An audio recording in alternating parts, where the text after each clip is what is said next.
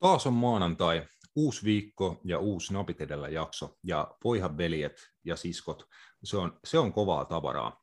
Alkuun tuttuun tapaan Junila ja Kanerva Duo ottaa lattian haltuun ja antaa kauniisti ajoitetun pulkkataklauksen menneen futisviikonlopun dramaattisille tapahtumille. Niitä todenteella riitti.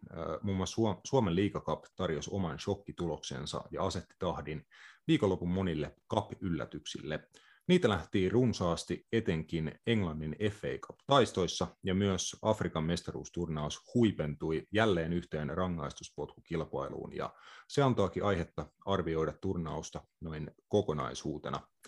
Alkuosuuden jälkeen päästään jakson kohokohtaan tunnin mittaiseen juttutuokioon Jussi-Pekka Savolaisen kanssa, eli jos haluat suoraan JP Haastiksen pariin, niin löydät tuosta jakson kuvauksesta timestampin, josta sinne pääset.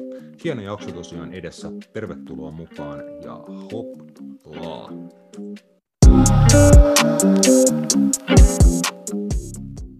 Napit edellä on itsenäinen ja sensuroimaton jalkapallomedia. Asiantunteva, asiaton ja ajankohtainen. Viikoittainen jalkapallopodcast.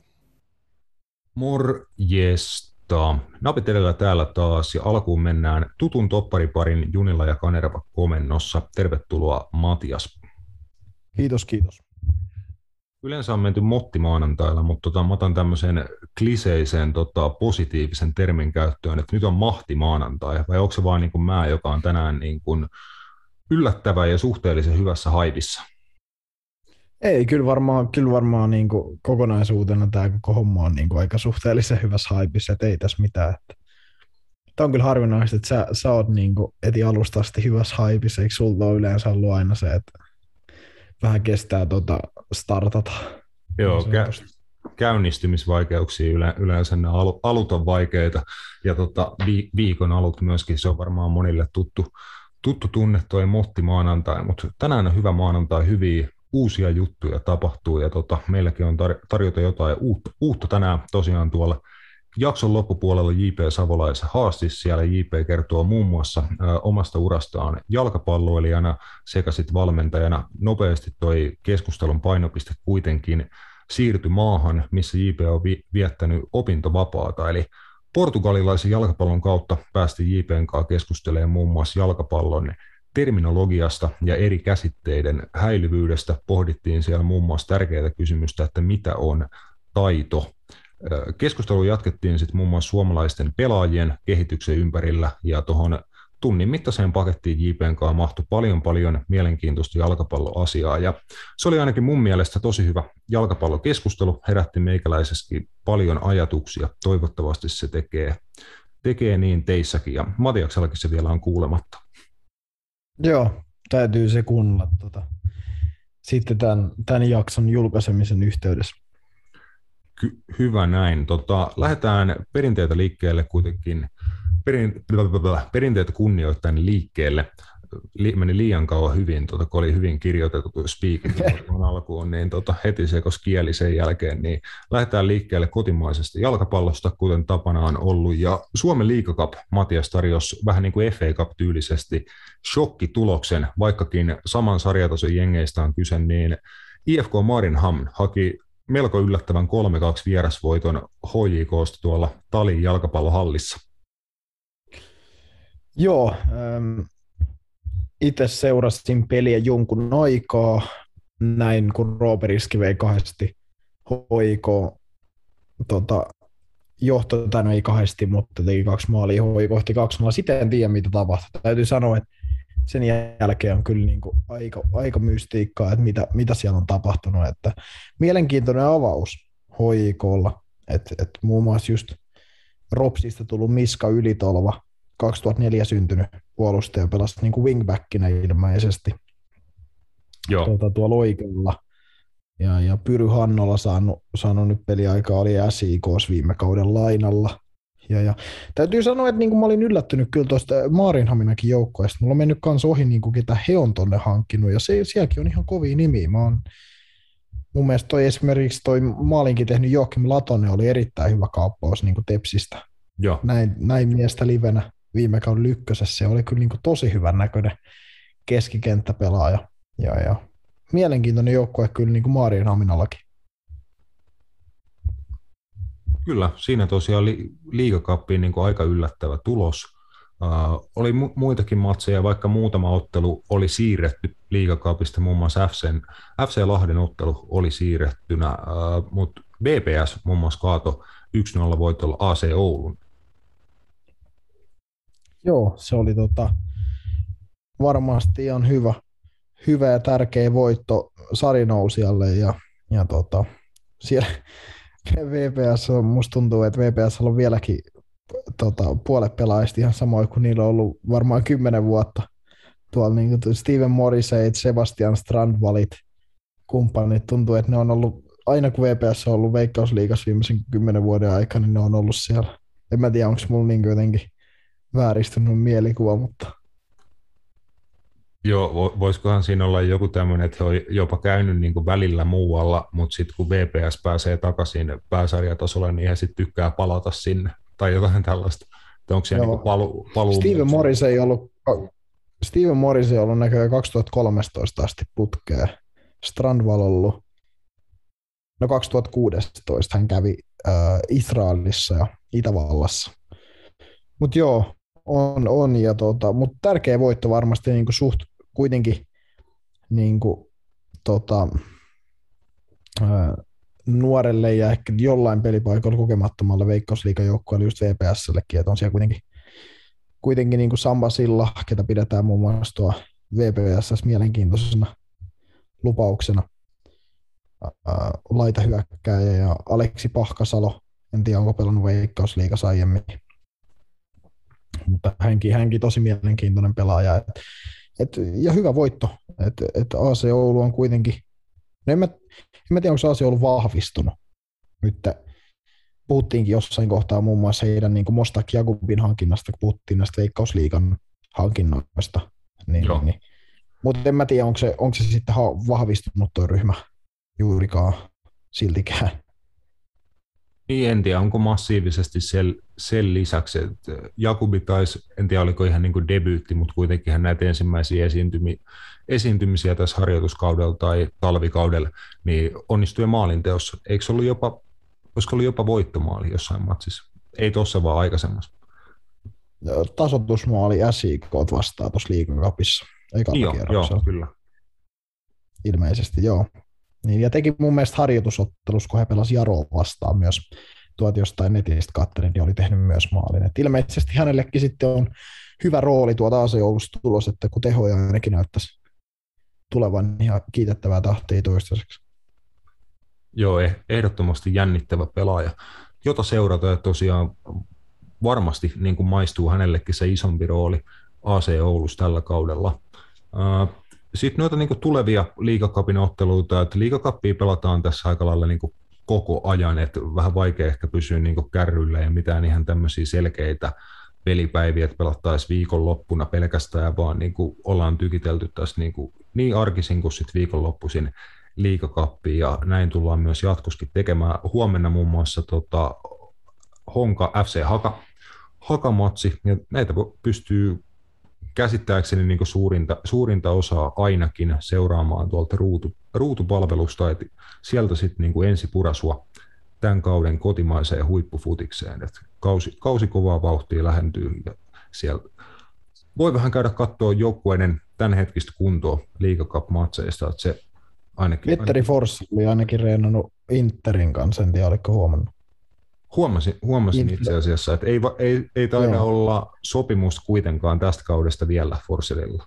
Ei, ei, ei ollut, mutta en tiedä sitten onko tämä jotain viitettä, että olisiko hän vahvistamassa Interiin nyt, eikö se viime kauden lopunkin ollut, niin, niin mahdollisesti tota, toista kautta sitten putke.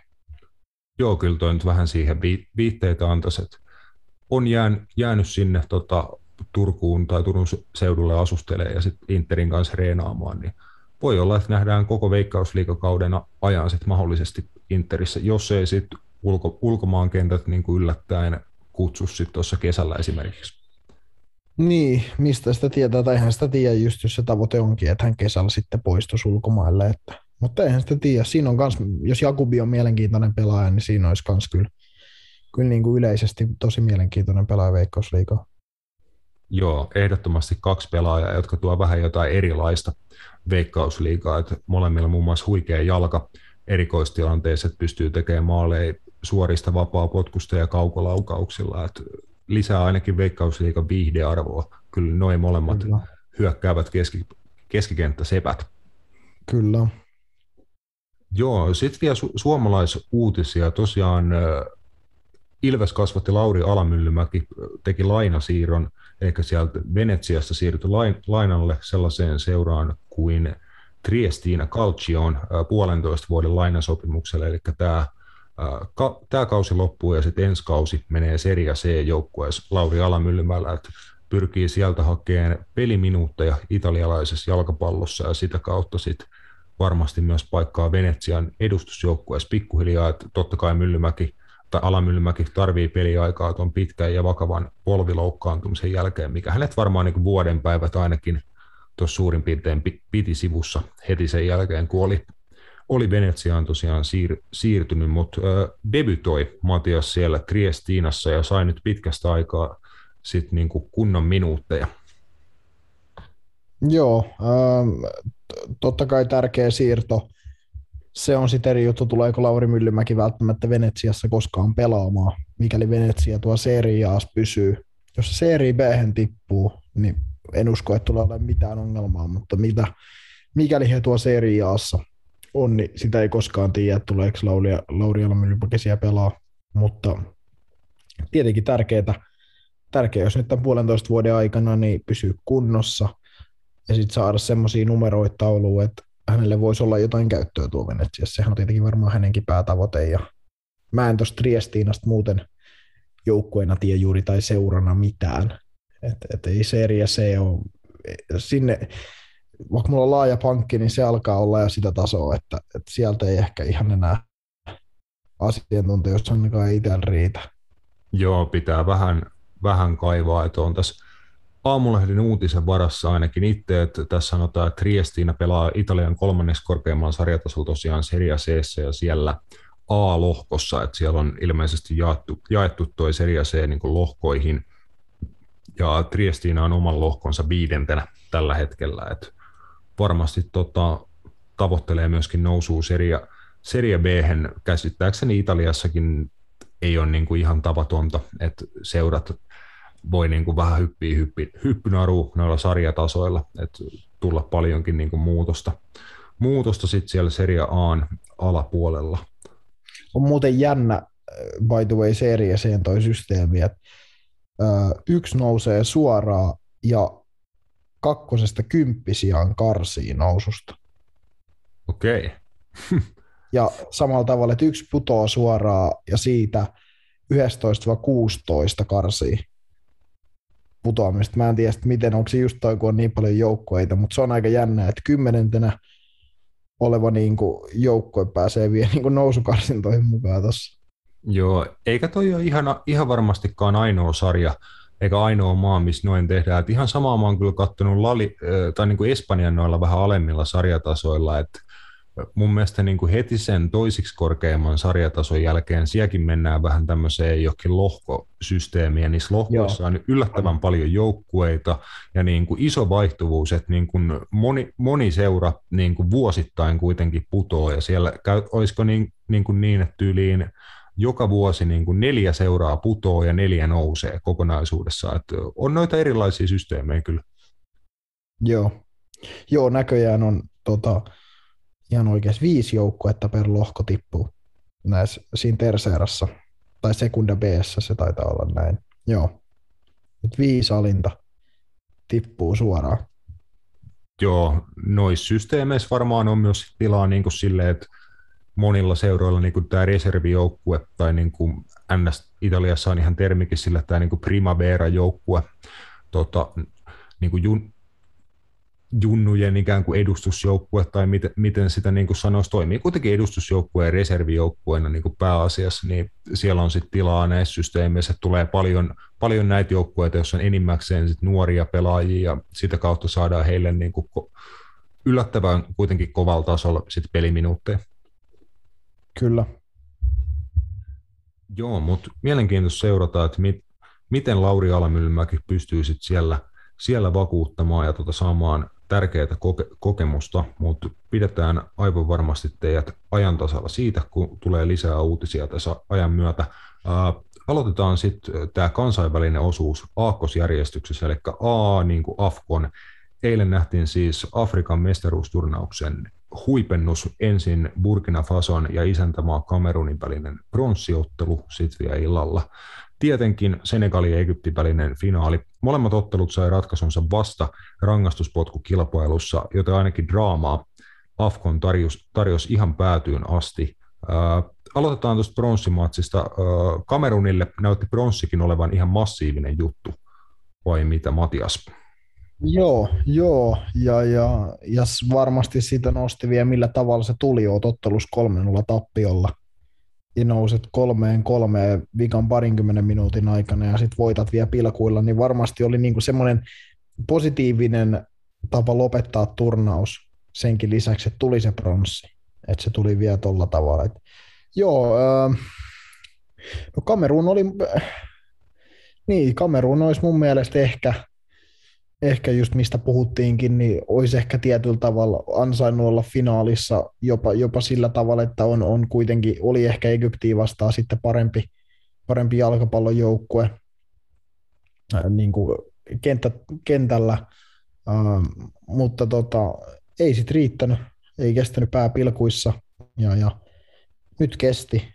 Ja, ja sitten tota, voitti, voitti Burkina Fason. Toki kun katsot millä joukkueella toi, toi lähti, toi Kameruun tuohon bronssiotteluun, niin periaatteessa niin kuin reservimiehethän siinä pelasi, kunnes sitten vaihosta, vaihosta otettiin niin sanotusti ykköstykit sisään ja saatiin se tota, kolme, kolme maalia sitten tokalla puolella tehty, että, että, tota, että se, se, on, mutta joo, ää, iso juttu tietenkin kotiyleisön edessä. Kyllä mä nyt uskon, että Kamerun halusi kotiyleisölle jotain niin tuosta tavallaan jättää käteen niin sanotusti. Iso juttu toki. Joo, totta kai se oli varmasti ihan massiivinen pettymys niin kuin koko Kamerunin kansalle, se välierätappio Egyptiin vastaan, että Egypti kyllä niin kuin otti ihan semmoisen niin kuin määritelmän taistelun voitosta, että he pystyivät sen matsin niin kuin rangaistuspotkukilpailuun asti viemään ja siellä sitten eteni eteni finaaliin, ja totta kai se oli niin kuin hyvin, hyvin sydäntä särkevä tapa Kamerunille tippua noista kotikisoista, mutta he niin kuin näytti hienoa kuitenkin reagointia ja venymiskykyä sit siinä, että jakso vielä kaivaa sen kolme maalia ja tota, niin kuin pestä kasvonsa kotiyleisö edessä siinä pronssimatsissa, että olisi ollut aika julmaa vielä sit sen välierätappion jälkeen pronssiottelu päättää tämmöiseen niin kuin nöyryytykseen, että 3-0 turpaa Burkina Fasolta kotiyleisö edessä, niin hien, hieno juttu kyllä niin kuin heidän kannaltaan, että sai niin kuin siitä, tota, vaikkei se kirkkaan mahdollisin mita, mitalin, niin mitalin kuitenkin, ja sanoit Matias, että ykköstykit otettiin tokalla puolella sitten kentällä, no niihin tietenkin kuulu turnauksen kultaisen kengän kahdeksalla maalilla voittanut Vincent Abubakar. No kyllä, muun muassa sitten sieltä tuli just Karl Toko ja Gambia, Nikolas Mumi, N. Maleu, en tiedä mikä on, mikä on tossakin sitten niin kuin oikea tapa lausua, mutta joo, Vänsään Tapubakar voitti, voitti kahdeksan maalia. Ja, ja niin, no, Mik, oli, oliko sinulla joku kysymys tähän mieheen liittyen? Ei, ei, ei oikeastaan muuta, että, että niin kuin kahdeksan, ma, kahdeksan maalia, kuitenkin on kova suoritus turnauksen aikana, että hänkin oh. niin kuin pystyi tuossa pronssimatsinkin aikana niin kuin no, nouseen tota, just nappaan tuon turnauksen kultaisen kengän. Ja oliko ainoastaan kerran historiassa joku on tehnyt enemmän kuin kahdeksan kaappia Afrikan mestaruusturnauksessa. Abu Bakarille ainakin niin kuin ansaitusti tota, tämmöinen niin kuin tähtihetki, että pääsit siinä fina, finaalin jälkeen keräämään tämän kultaisen kengän palkinnon ja poseeraamaan si, siinä sitten tota, niin kuin koko maailma eessä. On, ja sitä Abubakarhan on ollut siis aina jopa Euroopassakin hyvä hyökkäjä. Muistan oh. hänet sieltä niin kuin Valenciennes aikoinaan, sitten siirtyi Porttuun, missä hän pelasi muutaman kauden. Sitten oli Besiktasissa, nytkin tälläkin kaudella mestarien liigas vissiin. Oliko? Ei, ei tainnut olla itse asiassa, ei, sori, ei ollut tällä kaudella. mutta edellisin kausi ollut mestarien liigas Besiktasissa ja tehnyt maaleja mestarien liigas just Portolle ja Besiktasille, että ei tämä nyt ihan nimenomaan ole mikään, mikään tota nobody-kaveri. Yllät, yllättävän hyvä hyökkäjä, mä oon aina häntä niin kuin pitänyt, että en mä tiedä sit, miksi hän ei ole koskaan, sit ei ehkä ihan riittää hyvä ollut sit koskaan mihinkään superjoukkueisiin, mutta mun mielestä aina ihan, ihan tota, iso kokoinen ja teknisesti aika lahjakas pelaaja ollut, mitä omaa silmää niin kuin pistänyt. Kyllä, Yks, yksilötasolla kyllä tuon turnauksen niin kuin niitä isoja onnistujia ja isoja tähtipelaajia. Tähtipelaajia nähtiin sitten tosiaan finaalissakin, kun siellä muun muassa Egyptin Mousala ja joukkuekaveri Liverpoolista Senegalin Sadio Mane oli tiet- tietenkin vastakkain, että finaaliin kun mennään, niin tälleen niin kuin rumasti sanottuna Matiasta voisi melkein niin kuin finaalin niputtaa niin, että siinä nähtiin kaksi Sadio Manen ampumaa rangaistuspotkua, niillä oli noin kaksi tuntia tota eroa tai kaksi tuntia väliä, että siinä välissä ei oikeastaan nähty mitään kovin kummallista, mutta Manen niin kuin rankkari ihan ottelun alussa, minkä, tota, minkä hän missasi, matsi jatkui 0-0 tilanteessa sitten aina sinne jat- jatkoajan päätyyn asti, ja siellä sitten Sadio Mane rangaistuspotkukilpailussa laittoi ratkaisevan rankkarin pu- pussiin ja ratkaisi Af- Afrikan mestaruuden omalle maalleen, mutta tota, siinä oli niinku kohokohdat ottelussa niinku noin pelillisesti ei valitettavasti nähty niinku ko- kovin kummallista mainosta afrikkalaiselle jalkapallolle ei mun mielestä kyllä niin kuin se, mistä mä pidin tuossa turnauksessa, oli nimenomaan se, että se fiilis ja se, ja se tunnelma, mitä, mitä niin kuin noista niin kuin kannattajista ja pelaajista huokui, kuinka paljon se merkitsi heille, niin se oli siistiä katsoa. Se jopa voi ylittää joskus jopa niin kuin esimerkiksi eurooppalaisten tuommoisten turnausten niin kuin tunnepuolen, jopa niin katsoa noita matseja. Se sitten, mitä tapahtuu kentällä, niin oli kyllä reellisesti varmaan huonoimmat arvokisat, mitä mä oon nähnyt pelillisesti. Että kyllä niin kuin tosi vähän laadukasta tekemistä. Ja sen mä, mä ymmärrän vielä niin kuin alkulohkot ja noi, mutta sitten nimenomaan, että näissä jatkopeleissä, kun näissä pelasi ns. Niin kuin turnauksen parhaat joukkueet, niin he ei pystynyt tarjoamaan mitään sen parempaa ta, niin kuin, tota, tarjottimelle kuin sitä niin kuin, tällaista, että pelataan niin, kuin niin tuloksesta, kuin voi, tai siis silleen, että jos verrataan vaikka EM-finaaliin, mistä totta kai pelasi hitosti paremmat jalkapallojoukkueet kokonaisuudessaan, mutta just se, että kuitenkin kuin paljon parempaa fudista esim. siellä pelattiin, niin ero on kyllä ja päivällä. En mä sitten tiedä, mistä se johtuu. Siis varmaan osittain just siitä, että puhuttiinkin, että se Egyptin joukkue muun muassa, niin se ei millään tasolla ollut mun mielestä hirveän laadukas just miettii, että tasoerot ihan karmeet. jotkut pelaajat siellä pelas kyllä ehkä jopa vähän yli tasonsakin, muun muassa tämä maalivahti, ja, ja seisoi niin kuin päällä koko ton turnauksen niin sanotusti.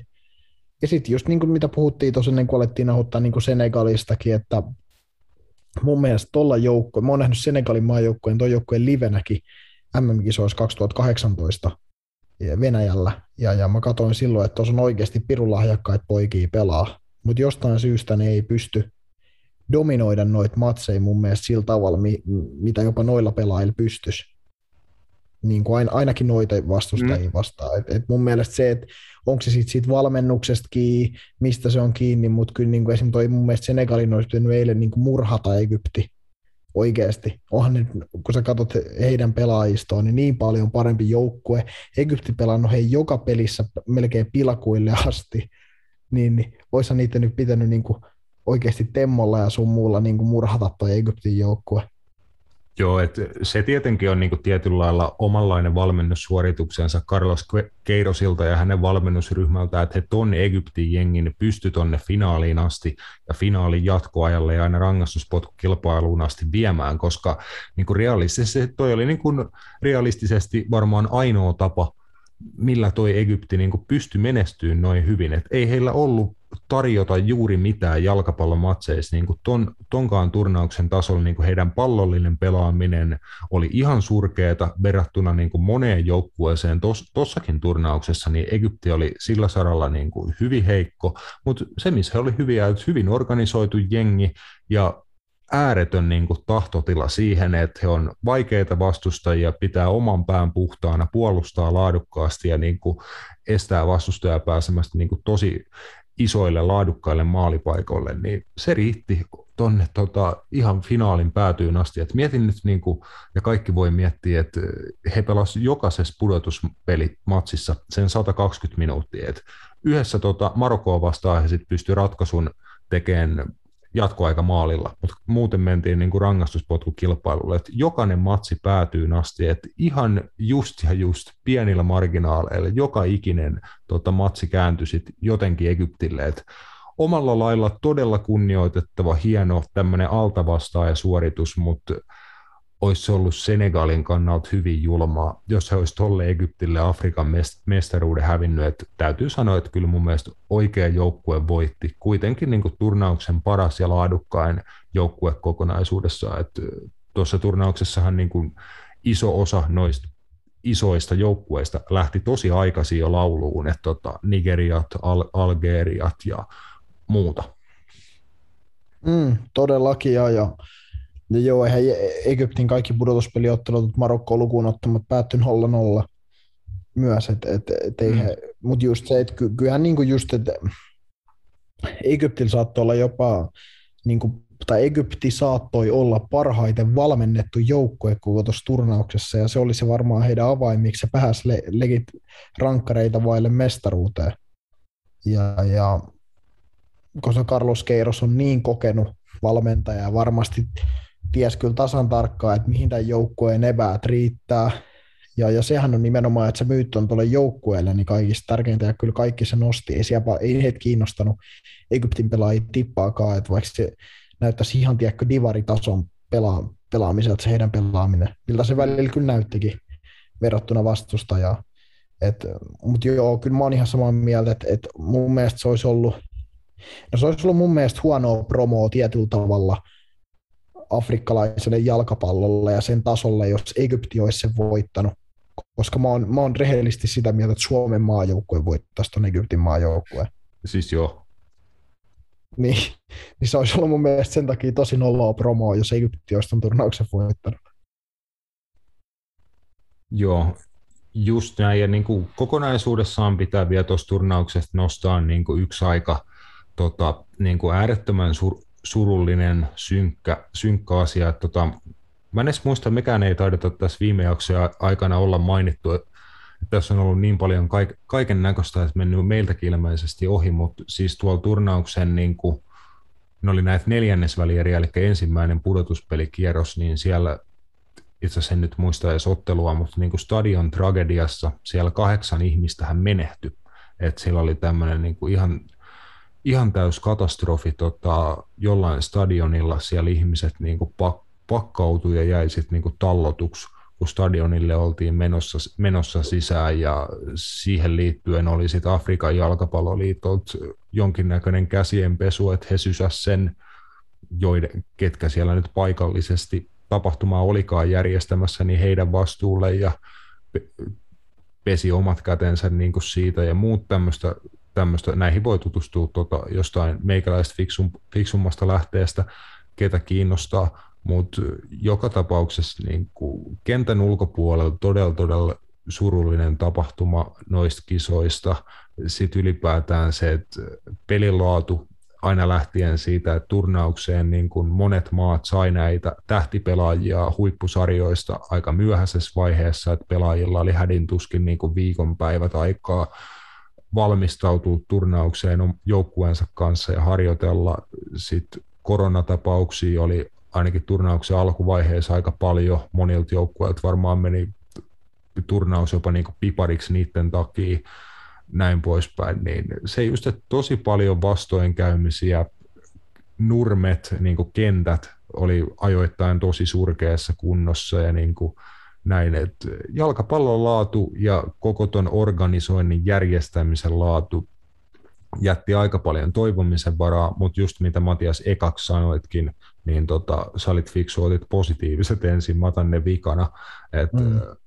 Mun mielestä positiivista oli se, että koko ajan tosiaan oli aistittavissa, että toi Afrikan mestaruus merkitsee ihan kaikille sen maanosan ihmisille ja siellä paikalla, turnauksessa paikalla olleille niin pelaajista taustoihin kuin faneihin, niin se merkitsee ihan uskomattoman määrän kaikille ihmisille. Ja ne Senegalin eiliset juhlat, kattelin niitä aika pitkäänkin siinä vielä ottelun jälkeen, niitä heidän juhliin, niin ne muistutti kyllä siitä, että kuinka tärkeä ja iso asia jalkapallo ihmisille on niin kuin vähän toisenlaisella tavalla, että viisi siitä tota, pelillisestä laadusta ja niin kuin organisoinnin sekavuudesta, niin ainakin tosiaan tuossa turnauksessa oli runsas määrä tunnetta. Joo, ehdottomasti. Ja, ja se organisoinnin ja niin kuin kaiken tuon järjestämisen puutteet voi varmaan suoraan niin kuin rahassa ottaa, että en tiedä kuinka paljon, jos verrataan vaikka kuinka paljon rahaa todennäköisesti on, on EM-kisoilla, kuinka paljon rahaa on todennäköisesti Copa Amerikoilla noilla niin kuin laittaa tiskiin, kun tuollaisia mm. turnauksia järjestetään verrattuna mitä Afrikan mestaruuskisoilla ja niiden järjestäjillä, niin veikkaan, että on aika iso gappi.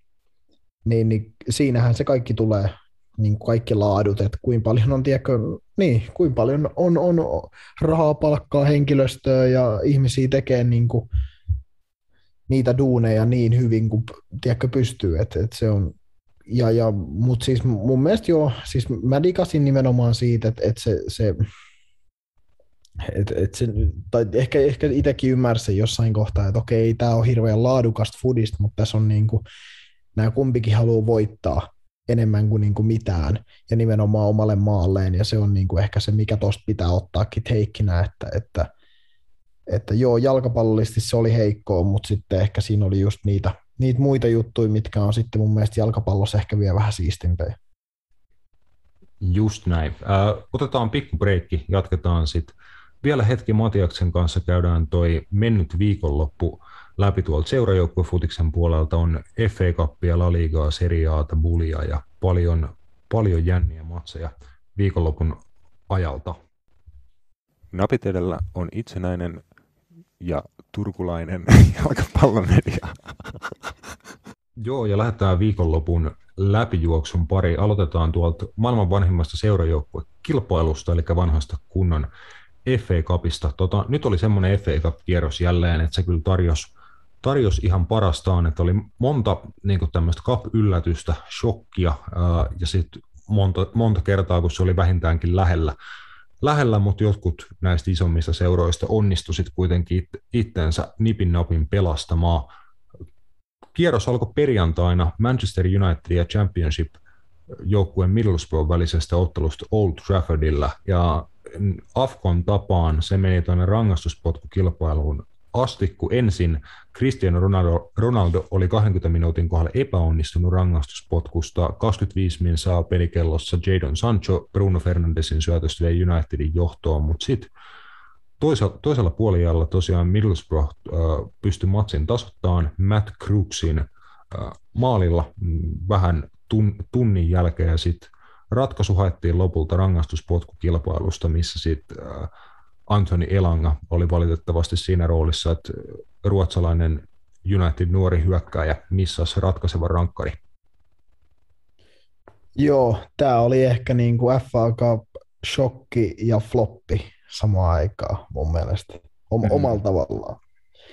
Että tota, no joo, äh, tässä, tästä tottelusta kyllä riitti niin kuin puhuttavaa se Middlesbroughin tasotus, mikä osui Duncan Watmorein käteen sen se haltuunoton jälkeen, mistä hän syötti maalin. Se oli hyvin kyseenalainen tilanne.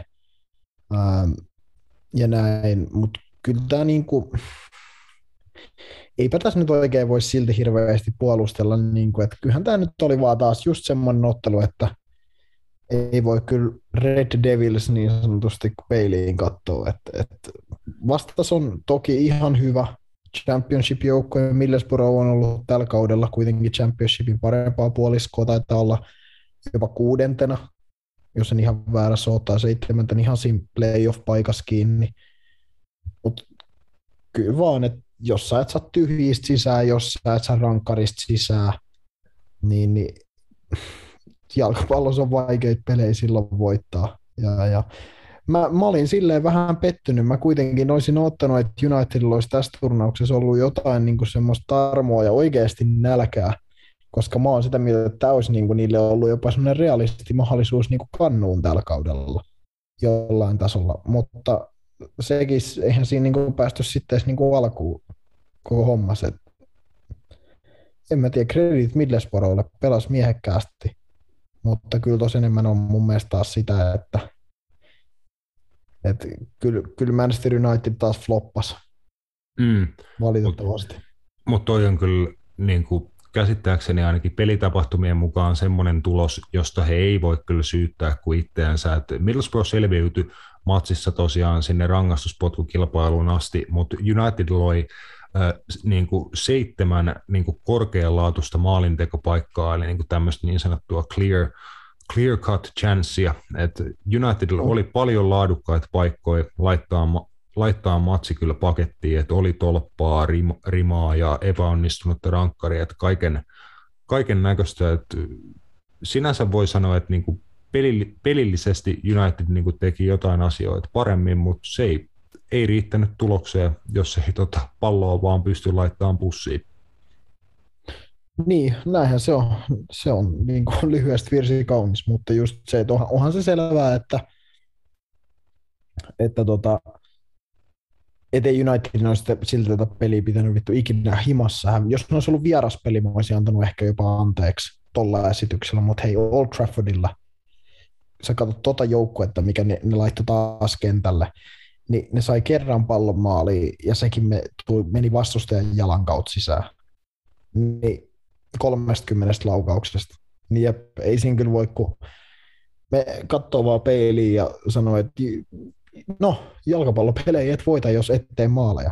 Et se on ihan, ihan fakta. Ja sitten Anthony Elanga tietenkin epäonnisena, epäonnisen meni antaa tota, tai laukomaa, no iso pilkku, kaikki muut onnistunut sitä ennen ja laukosta aika räikeästi yli. Mutta tota, en mä tiedä, vähän mä en tiedä, vähän tämmöinen United-mainen pelihän tämä, tai tämmöinen United-mainen tulos ja tappahan tämä oli. Jotenkin vaan, että se vähän niin kuin taas meni ihan reisille toihon. Näytti ihan hyvältä, mutta meni ihan reisille. Joo, no mutta mä, sa- mä kaivan tähän hopeareunuksen United-kannattajille, että tota, jos niin kuin, ainakin mä oon tottunut nyt tässä viimeisen parin vuoden aikana siihen, että tota Manchester United saattaa pelata ihan umpisurkeasti ja silti voittaa jalkapallootteluita, niin tässä on uudenlainen mm. trendi, että ne niin kuin overall pelillisesti voi pelata yllättävän hyvin, mutta ei silti voittaa ottelua. Mä, mä väitän, että se on parempi, se on parempi näin päin. Se on parempi, tota, että sä pelaat, hy, sä pelaat hyvin, mutta sä et saa tulosta, kun se, että sä saisit tuloksia, vaikka sä et pelaa hyvin, koska niin kuin, se jälkimmäinen on hyvin niin kuin tämmöinen slippery slope, siihen ei voi luottaa, että se aina jossain vaiheessa kuitenkin kääntyy sit huonoin päin. Ohan siis pidemmän päälle. Se on vaan sitten juttu, että riittääkö tuossakaan seurassa se kärsivällisyys siihen, että mm. otetaan, otetaan pataan vähän aikaa, mutta sitten ehkä siellä on jotain, niin kuin, tiedätkö, kun vähän kaivaa syvemmälle, niin sieltä saattaa löytyäkin jotain aarteita. Vai mennäänkö kohta siihen, tiedätkö, että no hei, meidän on pakko rupea voittaa, niin sitten ruvetaan taas paskailemaan.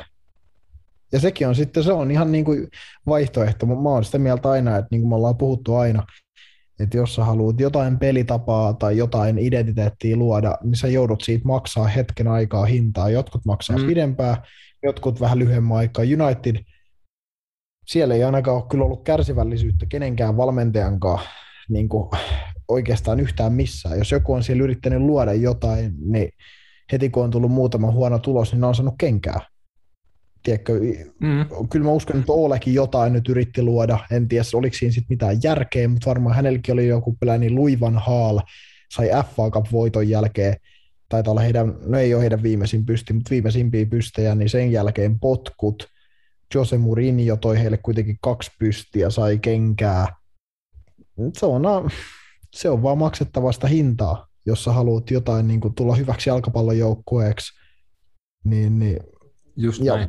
se on se juttu, että ollaanko tuo nyt valmiit siihen. Mm. Tämä ei ole mun mielestä se kyllä se tulos, mikä silti pitäisi, tämä ei ole mun mielestä ne pelit, mistä pitäisi edelleenkään maksaa hintaa, koska tasoero pitäisi olla aika iso pelaajista ja yksilöiden välillä, että nämä on ne pelit, mitä Unitedin pitäisi edelleen voittaa, mutta niin kuin ehkä valioliigassa mä näen sen just, että jos sä häviit hy- hyvälle joukkueelle tai decent joukkueelle valioliigassa, niin se on sitä hintaa, mitä United ehkä sitten maksaa se, se just, että Unitedissa on aloitettu nyt prosessi, projekti tota Ralf Rangnikin niin kuin johdolla. Ensi kesänä saattaa tapahtua monenlaisiakin asioita, että voi hyvin olla, että se uusi, uusi manageri on tulossa, Rangnick sit siirtyy tota, niin kuin yläkertaan niin sanotusti siinä vaiheessa näin, mutta projekti on kuitenkin aloitettu, mun mielestä sitä pitäisi niin kuin jatkaa, jatkaa ja sen hinta saattaa olla se, että moni United-kannattaja, fani ei varmasti ole tyytyväinen niin kuin tähän, mitä mä seuraavaksi sanon, mutta mun mielestä pitää niin kuin, no viimeistään nyt pitää heittää ihan romukoppaan kaikki haaveet niin kuin menestyksestä tällä kaudella, koska United on enää mestarien liigas mukana tässä loppukauden aikana, vaikkakin Matias, tota, muun muassa sulla on niin kuin heidän kannaltaan positiiviset vibat siitä, että he saattaa Atletico Madridia vastaan todella niin kuin jopa jatkoon mennä. niin, niin, niin tota, Joo, se, se on. siinä on semmoinen pieni niin kuin hopeareunus kanssa, mutta tota, valioliikas nyt niin kuin on turha mun mielestä menestystä odottaa jopa niin kuin se top neljä paikka, vaikka se olisi äärettömän tärkeä Unitedille, niin se, jos he ei sitä saa, niin ei se ole mun mielestä mikään suuri shokki. Tuossa valioliigassa on kuitenkin Unitedin parempia jalkapallojoukkueita ja parempia nimenomaan pidemmällä olevia projekteja niin kuin useampi, niin siitä syystä mä en pitäisi minään supershokkina, että United jäi ulos ensi kauden mestarien liigasta, mutta sitten mitataan se, että minkälaisia niin kuin yhteenlaskutoimituksia he pystyvät siinä tilanteessa tekemään. Että vedetäänkö sitten taas kaikki alusta, alusta ja kokeillaan jotain jokerikorttia vai jatketaanko sitä projektia, joka nyt niin kuin Rangnikin kanssa alo- aloitettiin, niin se on hyvä kysymys mm. Unitedille. Et nyt tosiaan tuli yhdestä kapista, kapista taas lähtö, että Cristiano Ronaldo kuulemma kappeja tonne hommattiin, hommattiin voittaa, muun muassa Roy Keenin mukaan Sky Sportsilla, että nyt on ainakin yksi kappi vähemmän, mitä voi tällä kaudella voittaa. Niin, ja, ja mä oon edelleen sitä mieltä, että niin tuon joukkueen kehityksen kannalta niin Cristiano Ronaldon tuonne tuleminen oli niin kuin takapakki, taka-askelia. Mä oon sitä mm. mieltä. Et, et viime vuodesta tai viime kaudesta mentiin taaksepäin sen takia, että tuolla oli kuitenkin nuori jätkiä, jotka oli ottamassa sitä roolia.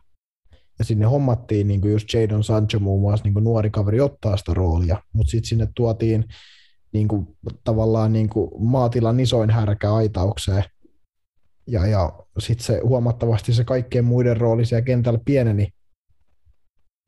Ja, ja se just, että nämä, on niitä juttuja kanssa, mitä Unitedin pitää miettiä, että mitä varten pelaajat hankitaan ton, niin kuin mä oon aina sanonut, että Ronaldolle ei, Ronaldolle ei ollut pläniä, sille ei ollut mitään pläniä, miksi se tonne tuotiin, se vaan tuotiin, koska se oli seuralegenda ja se oli vapaana ja se halusi lähteä ja se ei päässyt mihinkään muualle.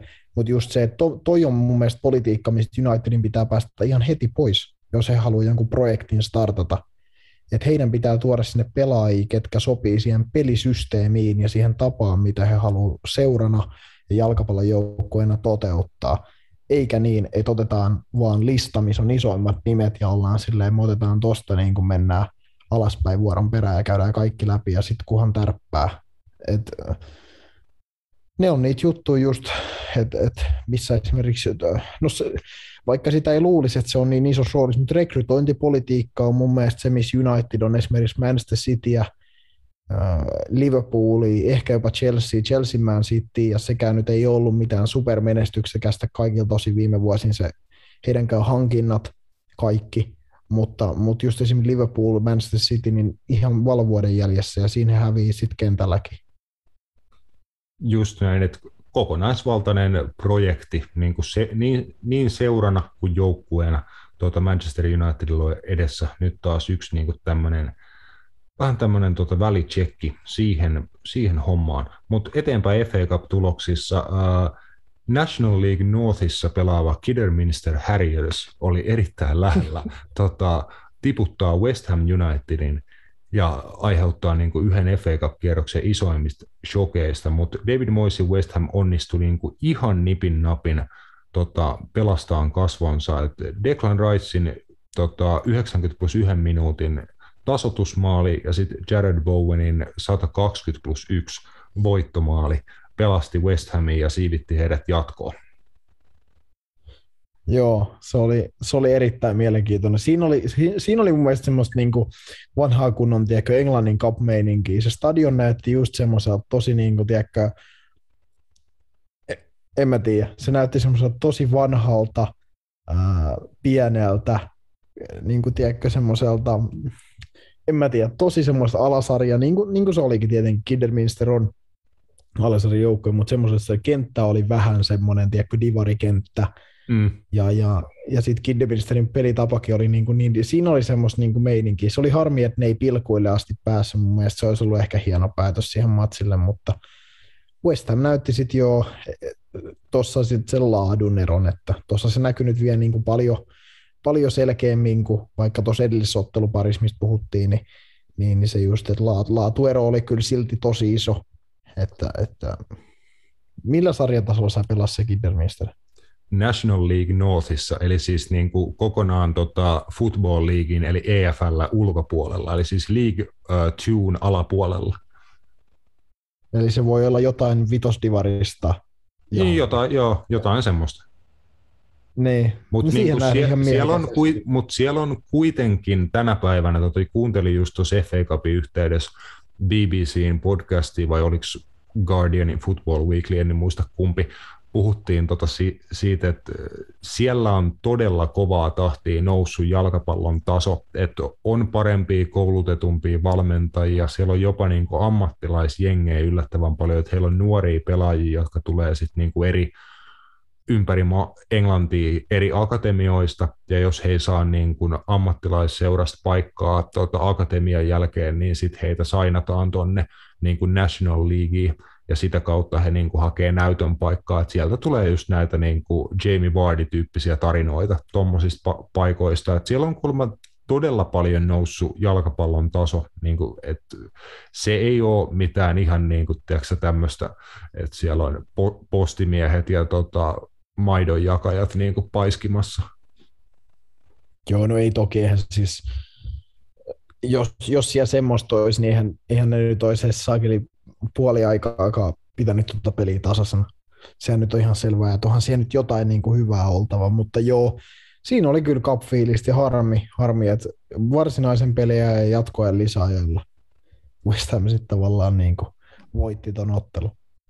Joo, hienot meningit ilmeisesti matsin jälkeen, että siellä oli Declan Rice, tota, niin kuin pitkät pätkät ottanut kuvia ja jakanut nimmareita ja muuta, ja West, Ham, West Hamin niin pelaajat oli kulma käynyt samassa suihkussa Kidderminister pelaajien kanssa, että siellä on sitten tota matsin jälkeen suihkutiloissa heitetty läppää, läppää ja vaihdettu tarinoita ja sen semmoista, että mikä tulee, se... Siis tulee ihan mieleen, tulee ihan mieleen tiedätkö, tämä Suomi alasarja fudis, mitä pyörii pelin jälkeen samoissa suihkuissa hoitaa paskaa sillä. Joo, joo. Siis... Ihan hyvin. Joo, joo. Jep. siis just tuo Kidderminster on aika, aika verrannainen siihen vaikka just, että jos FC nyt niin menisi kovinkin pitkälle tuota, Suomen kapissa, niin alettaisiin olla samoissa sfääreissä about. Antaako toi toivoa? Todellakin, todellakin. Tuossa on niin kuin, koko ajan kasvaa tuo Suomen Cup-kiima. Nämä FA Cup-matsit toimii erittäin hyvin, hyvin siihen. Toinen lontuolainen Chelsea joutui West Hamin tavoin myöskin niin kuin koville tuon League, äh, FA Cupin puolella ja aina niin kuin jatko, jatkoajalle asti. League One-joukkue Plymouth meni johtoon Chelsea vastaan kahdeksan minuutin kohdalla, mutta Cesar Aspilicuetta 41 min saa Mason Mountin syötöstä tasotti matsin ja tota, jatkoajalle silti jouduttiin siellä sitten toinen espanjalaispuolustaja Marcos Alonso 106 minuutin kohdalla sitten teki ottelun voittomaali. Joo, ja, ja Plymouth Argylehan oli vielä 118 minuutin rankkari, Juu. Kepa, Kepa onnistui torjuu, torjuu, että se olisi voinut myös mennä pilkuille. No eipä mennyt Chelsealläkään, jos ei Unitedilla mennyt ihan putkeen, niin ei tämäkään nyt kyllä Chelsealtäkään ollut ihan vahvi, vahvin, vahvin niin hauiksen näyttö mihinkään suuntaan, että No ei todellakaan, var, varsinkin kun katsot Chelsean avauskokoonpanoa, siis Chelseallähän on ollut käytännössä heidän paras mahdollinen avauskokoonpano. Käytännössä tällä hetkellä, että et jos se vaatii heidän kaksi espanjalaista kokeneinta laitapakkia tekee niille voittomaalit käytännössä, niin, niin ja molemmat vietäisiin tehdä ne boksista, Aspilikueta teki kantapäällä ja tota, toi Alonso samalla tavalla, niin joo, toki heilläkin 41 laukausta Chelsealle, mutta just se vaan, että ei, vähän samat ongelmat, mitä heillä nyt on ollut, että ei toi maalintekokaan heille nyt ihan saatana liukuhihnakamaa ole. Että esimerkiksi olisin nyt ottanut, että joku Romelu Lukaku olisi vähän edes näyttänyt niin kuin itseään tällaisessa matsissa. Luulisin, että pystyisi kuitenkin kiusaa alasarjatoppareita aika, no ei nyt helposti, mutta luulisin, että hän on kuitenkin aika kova seppä noita vastaan, mutta ei, ei näköjään. Joo, hei, ja vielä oman kotiyleisö eessä ja niin kuin kaikkea. Niin. Totta kai niin kuin pitää antaa propsi tuota Plymouthille niin kuin upeasta taistelusta. Joo, todellakin, mutta joo, ei, ei kyllä Chelsealtäkään, että, että ihan, ihan samanlaisen kyllä niin kuin olisin, olisin kyllä laidallisesti antanut, jos he olisi tippunut tässä kyllä, että olisi ollut kyllä niin, kuin niin surkeata. Et, et. Mutta ei se, ei, se, ei se ole helppoa ja mä en tiedä, sit se on, mä en näiden joukkueiden asennejutuista tiedä sun muista, mutta jos se ei ole selkeästi heikompiikaan vastustajia, ihan niin kuin se asenne samanlainen, että kun mentäisiin pelaamaan Manchester City vastaan, niin, kuin, niin siinä voi äkkiä käydä niin, että niistä peleistä tulee yllättävänkin tiukkoja. Kyllä. Sitten valioliikajoukkueiden kohtaamisessa Wolverhampton tota, tippu ja Norwich eteni, eteni jatkoon 1-0 voiton turvin onnistu sen vieraissa tuolta Molinilta käydä, käydä nappaamassa – Southampton jatkoajan jälkeen jat- selvitti tiensä jatkoon Coventrya vastaan. Manchester City kärsi otteluavausmaaliin, kun tuota Fulhamia vastaan Liverpoolilaiset tai hauska tapahtuma, kun niin kuin Fabio Carvalho, josta viime jaksossa puhuttiin ainoastaan aika, oli hänen Liverpool-siirtonsa tiellä, että saattaa olla ensi kesänä sit suuntaamassa Fulhamista Liverpooliin, niin hän teki neljän minuutin kohdalla avausmaalin City-verkkoon Etihadilla, ja se syntyi vielä entisen Liverpool-pelaaja Harry Wilsonin syötöstä, niin tota, siinä Liverpoolilaisittain hyvä äh, otteluavaus, mutta eipä se nyt kauhean pitkä, sillä ei kauhean pitkälle Fulham pötkinyt, koska yhdeksän minuuttia myöhemmin niin City oli tullut ja tasoihin ja ohi, ja sitten lopulta 4-1 loppulukemin paineli jatkoon. Joo, vähemmän yllättäen Manchester Citylle tämä ottelu ei, tai tämä kapottelu ei tuottanut ongelmia himassa, et en, yllättynyt yhtään, että oli aika isot lukemat. Se on, toi on, Manchester City on kyllä niin konemainen joukkue, että ne suorittaa tosi eleettömästi pelistä toiseen, oli se sitten mestariliiga, valioliiga tai tiedätkö, niiltä, niiltä, mä oon aina sanonut, että mä en näe niiltä pelaajilta oikeasti välillä mitään tunnetta, ne vaan pelaa ne vaan pelaa ja tekee kaiken niin hyvin, ja sitten ne vaan on sillä jes, tehtiin maali, hmm. läpyt siitä ja jatketaan. No välissä tuntuu just siltä, että ne on sillä että ketä, kukaan ei edes tuuleta, jos ne tekee maalin, no just sillä no nice. Yep. En mä tiedä, niin konemaista toi toiminta, että se on vaan, se on vaan kova joukkue. Kyllä. Äh, myöskin valioliikajoukkueiden kohtaamisessa Frank Lampardin ensimmäinen ottelu Everton managerina päättyi voitokkaasti. Everton 4-1 kaato Brentfordin. Joo, oli tuota, kattelin koko ottelu ja oli vähän yllättävä matsi. Siis mulle mä olin yllättynyt siitä, että tai Everton teki ne kaksi vai kolme erikoistilanne maali, kulmamaaliin, mikä oli mun mielestä omituista, koska mä oon Brentfordista käsittänyt ja muutenkin nähnyt, että he on aika erinomainen joukkue ilmassa – Mm. Jotenkin tosi iso yllätys, että oli noin, noin hyvä pelijärjestelmä muutettu 3-4-3. Äh, en tiedä, onko sitten Frankin lopullinen ratkaisu vai onko tämä tämmöinen legendaarinen väliaikaisratkaisu, niin kaikki valmentajat tuntuu tekevää, että aina Femman linja heti alkuun, kun tullaan uuteen jengiin. Uh, Mutta en mä tiedä, jos miettii, niin kyllähän toi niinku, katot heidänkin avauskoulunpanoa, niin kyllä siinä nyt mun mielestä – suht paljon laatua on. Kyllä mä niin jollain sairaalla tavalla ehkä jopa digaan tuosta hyökkäyskolmikostakin. Anthony Gordon nyt voisi olla niin kuin vaikka Andros Tausen tai kuka muut tahansa Dele Alli tai joku muu, mutta just silleen Richarlison, Demarai Gray ja vaikka, no nyt Anthony Gordon, niin on toi ihan hyvän näköinen mun mielestä toi, esimerkiksi toi teidän hyökkäys. tä, täytyy sanoa ää, nuoresta Anthony Gordonista, joka on niin kuin ainakin ulkonäkönsä puolesta sit semmoinen niin pesun kestävä skauseri kuin voi olla. Et en ole itse asiassa ikinä kuullut kaverin puhuvan, mutta mä voin uskoa, että siellä on sitten niin, kuin niin leveä skausaksentti kuin olla ja voi tota hänellä, hänellä varastossa, mutta Anthony Gordon on pelannut hyvää kautta ja niin kuin ihan ottelu ottelusta vakuuttanut koko ajan niin kuin paremmalla tavalla, että ollut tämmöinen niin kuin erittäin aktiivinen, luova, vaarallinen hyökkä, hyökkäyspään niin kuin keskikenttäpelaaja Evertonille. Että yksi niin kuin har, niitä harvoja valopilkkuja Evertonin kaudessa. Joo, oli, oli taas kyllä niin kuin, varsinkin ekalla puolella kyllä liumasta kentän paras pelaaja. Et haki haastoi, haki laukauksia. Ää, mä en tiedä, mistä Everton on Mason Holgatein taas kaivo. Siis mä en ole hänestä taas puoleen vuoteen niin kuin rafanalaisuudessa. Pelasko hänestä rafanalaisuudessa?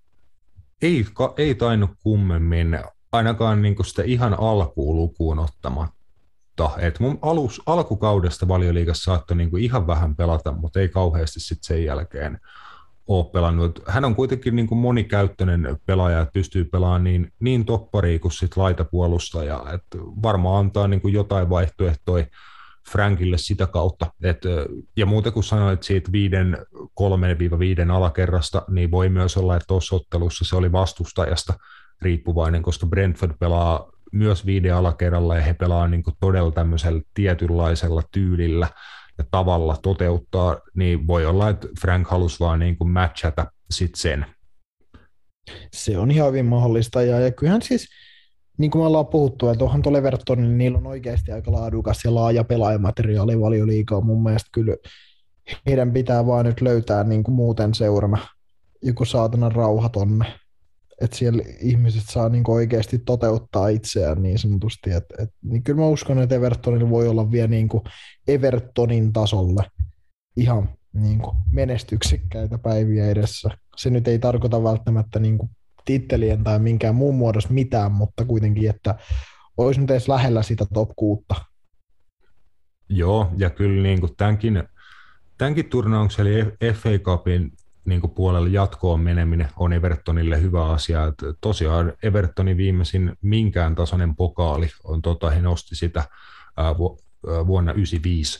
Et siitä on niin kuin ihan pari, pari varttia vierähtänyt, niin jos Frank Lampard pystyy minkä vaan pokaali, vaikka FA Cupin tuomaan Goodison Parkille, niin kyllä tota, se on niin kuin automaattinen sankaristatus sit sit siitä kautta. Ja Evertonille on myös heillä rakenteella uusi stadion Liverpoolin sat- satama-alueella ja näin, että seuralla on niin kuin, seura pyrkii koko ajan eteenpäin, mutta siellä niin kuin, vähän niin kuin Unitedin tavoin pitää sitten pystyä niistä päätöksistä pitään kiinni, tekemään johdonmukaisia, järkeviä päätöksiä, eikä venksata vaan koko ajan edestakaisin, että Evertoniskin jo tarvitaan nyt sitä kär- kärsivällisyyttä.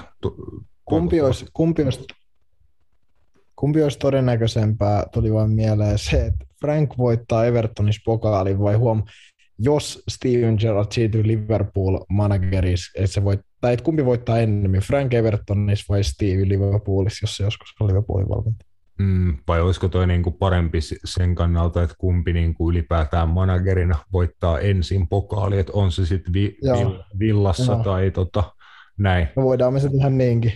Niin, en tiedä, on muuten aika niin kuin, just varmaan puhutaan niin kuin FA Cup, FA Cupin voittamisesta, jos varmaan puhutaan, että se olisi niin kuin massiivinen juttu Evertonille tai Aston Villalle, että viime kaudella nähtiin kuinka iso juttu se oli muun muassa Leicester Citylle, niin tota, en tiedä, tota, mä varmaan vetäisin niin kuin luon, luontainen vaisto olisi vetää kotiin päin, mutta on siihen ehkä jotain niin kuin perusteitakin. Esim. Gerardin tilanne tällä hetkellä villassa näyttää mun mielestä paljon vakaava, vakaammalta ja niin kuin järkevämmältä, että Lampardin niin kuin Evertonissa hänen pitää tuoda ja löytää sitä järkeä niin kuin jostain. Et ainakin Gerard on pienellä niin kuin etumatkalla tällä hetkellä. Mennään sillä.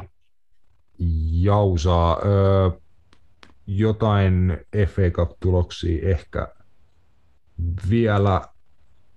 Ää, Nottingham, Nottingham paisko Leicester Cityä turpaan niin kuin ihan, ihan urakalla. Tuota, 4-1 voitto ja Leicester oli niin kuin ihan täysin vastaan tulija tuossa ottelussa, että Nottingham oli huomattavasti parempi joukkue.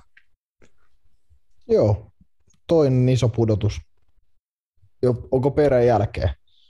Eka lähti Arsenal ja nyt lähti sitten Leicesteri. Että tota, hmm. Onkin sitten mielenkiintoista nähdä, että seuraavaksi heillä on Huddersfield vastaus, kun on saman sarjatason joukkue, niin jopa voisi lyödä veto, että häviää sen. Just niin kuin, se olisi mun mielestä legendaarinen, ns. vähän pienemmän tai heikomman joukkueen tämmöinen ehkä rani, että, että voitetaan isoja ja sitten kun tulee samantasoinen jengi vastaan, niin ulos saman tien. En, en ihmettelisi yhtään, mutta hieno voitto. Hieno voitto. Äh, niin, Tottenham voitti myös Brightonin valioliigajoukkueiden kamppailussa. Kyllä, ja sitten eh, ehkä niin kuin yksi isoimmista shokeista tota, tällä FA Cup-kierroksella oli sitten niin kuin FA Cupin vi, viimeinen matsi eilen illalla, vaikkakin siinä tota, kärsivänä osapuolena oli Championship-seura viime kaudella valioliigasta pudonnut Bournemouth, niin tota, oli toinen National League-joukkue, nostettiin jo edellisen kerran, kun puhuttiin FA Cupista, niin nostettiin tämä seura. Matias Borham Wood meni, meni ja tiputti Bournemouthin ja etenee tota FA Cups jatkoa. Ja taitaa itse asiassa kohdata Evertonin tuossa seuraavalla kierroksella. Joo, äh, nohan se iso yllätys, iso yllätys, että yhden laukauksen sai maaliin kohti. Toki ei Bournemouth saanut myöskään joku 2 18. Bournemouthilla 82 pinnaa pallo. Täytyy sanoa, että kyllä siinä, kyllä siinä on varmaan Scott Parker ottelun jälkeen vähän haronnut hiuksia, hiuksia että nekin, nekin panostukset, mitä he muun muassa deadline dayna tuohon joukkueeseen teki ja pelaajat, ketä he tonne toi, niin, niin, niin varmasti niin kuin, tämä olisi ollut ainakin semmoinen peli, että olisi, olisi nyt voinut ehkä mennä jatkoon. Et ei alkanut Nat Phillipsilläkään ehkä parhaiten, että 90 minä ja keltainen ja tappio National League-joukkueelle. Joo, ja taas aukesi kupoli. Että e- eka, ma- eka matsi Bournemouthissa, niin Nat Phillips vetää sieltä tuota pää auki ja niin sitten laitettiin side, sideharsoa päähän. Siis se on, kyllä, se on kyllä ihan fiksu muovi, että se on vetänyt kaikki hiukset pois. Mä veikkaan, että se on just tarkoituksella vaan sen takia, että se pää on koko ajan auki. Ei voi pitää mitään helvetin hiuskampausta, kun koko ajan olisi vittu. En mä tiedä, joo. Silloin kyllä muuten ihan pirun monesti joku poskipää tai joku nenä murtunut. Siis musta tuntuu, että se on aina vittu joku, tiedätkö, että Nat Phillipsillä murtu leuka. Jos, tiedätkö, jossain no, pääpallotilanteessa. No, Joo, joo, siis oli, olihan niitä viime kauden jo läpi, että niin kuin Nat Phillips niin kuin puskisi vaikka omaa isoäitiä, jos se tarkoittaa, että se pelastaa sillä maali ja kaik, kaikkea niin kuin hienoja, hienoja analogioita ne, Nat Phillipsin kovapäisyydestä. Jep, semmoinen Nemanja Vidic-mainen tota, asenne. Jep, se kyllä, se kyllä kaverilta ehdottomasti löytyy. Uh, siinä alkaa FA Cup olla, Liverpool meni suht vaivattomasti jatkoon Cardiffiin vastaan, ihan nopeat läpät siitä, että uusi hankinta. Luis Diaz oli 10 minuuttia kentälle tultua heti alustamassa ma- maalia, siitä tosiaan uh, Takumi Minamino laittoi matsin niin kuin periaatteessa matsin ratkaisevan 2-0 maalin. Maalin sitten jäi siinä voit, se maali jäi voittomaaliksi ja myös Harvey Elliott, joka tuli loukkaantumisen jälkeen palas pelikentille, niin onnistui maalinteos hienolla puolivolle osumalla, niin siitä ainakin Liverpoolille positiiviset, että uusi hankinta Dias ja kentille palannut nuorukainen Elliot, molemmat heti onnistu. Joo. Uh, by the way, mitä helvettiä on tapahtunut Cardiff Cityllä? Sille ketä siellä pelaa? Mä oon, niinku, oon jopa vähän järkyttynyt, kun mä katson heidän pelaajalistaa. Mä en tunne tuot ketään. Hän oli... Täh? Siis mä oon oikeasti niinku... Mitä? Eihän tuolla pelaa enää ketään. Sean Morrison. Se olisi niiden kapteeni, kun ne pelas valioliigassakin. Se on muuta pari vuotta sitten. Mutta eihän tuolla ole enää siis niinku ketään. Ne on kaikki jotain, tiedäkö, Walesiläisiä parikypäisiä junnuja. Joo, en, en tiedä yhtään Cardiff Cityn niin tilanteesta seurana, että mitä, mitä siellä en mahdollisesti on, et mitä siellä on tapahtunut, mutta joo, on heillä mun mielestä paljon nimekkäämpi joukkue ollut kuin viimeksi on, viimeksi on vilkassut Cardiffia. On, he oli mun mielestä silloin, kun niin muutama vuosi sittenhän he oli tota, tällä ekana, e- ekalla ennäs koronakaudella, kun tämä tuli tämä puoli vuotta, niin he oli mun mielestä nousu välierissäkin niin kuin championshipissa vielä. Heillä oli niin kuin tosi erilainen joukkue. Mm. Mutta joo. Se voi, joskus, heillä... se voi joskus olla se, että kun tiedätkö, tiput valioliikasta ja sulla on valioliiga äijiä, ja sitten jos et onnistu nouseen parin kolmen vuoden sisään niin kuin takaisin, niin sit sulta loppuukin massit, sit pitää päästä eroon niistä kallispalkkaisista kavereista ja aloittaa niin kuin uudenlainen, uudenlainen homma, että voi olla, että tämä on juurikin niin kuin asioiden laita tällä hetkellä Millennium Stadiumilla Cardiffissa, mutta kyllä, kyllä äh, FA, FA Cup-hommissa vier, vierähti tuossa tovi, niin vetästään sitten kovaa tahtia noin muut muut sarjat. Ää, aloitetaan Matias es- Espanjasta. Siellä tota, Barcelona vei melko avutonta Atletico Madridia, oliko se lopulta 5-2 loppulukemin? 4-2. 4-2. Joo, 4-2. Kyllä, äh, olin shokissa, semmoisessa positiivisessa shokissa. Et, et en muista milloin viimeksi Barcelona olisi siinä puoliajalla johtanut ketään joukkuetta 3-1 tai tehnyt edes kolme maalia puoleen, aikaa. En niin kuin vittu, saa varmaan vähintään vuosi mennä ainakin taaksepäin. Uh, Mutta joo, uh, Barcelona näytti ekaa kertaa mun mielestä pitkään aikaa Barcelonalta sillä tavalla, että ihan stäkätty Camp Nou, huikea fiilis, yleisömessissä, oli energiaa, oli nälkää, oli sitä hyökkäävää jalkapalloa, tuli maaleja – ja tuli vähän semmoinen, että tämä, on niinku se Barcelona, mitä on totuttu näkee, tiedätkö, että, että ne viihdyttää, mutta ne tekee myös tulosta. Ja, ja Atletico oli, kyllä niin kuin puhuitkin tuossa, että, että, että se, se Manchester Unitedin puolivälieriin meno mestariliigassa ei ole mun mielestä millään tasolla utopiaa tällä hetkellä.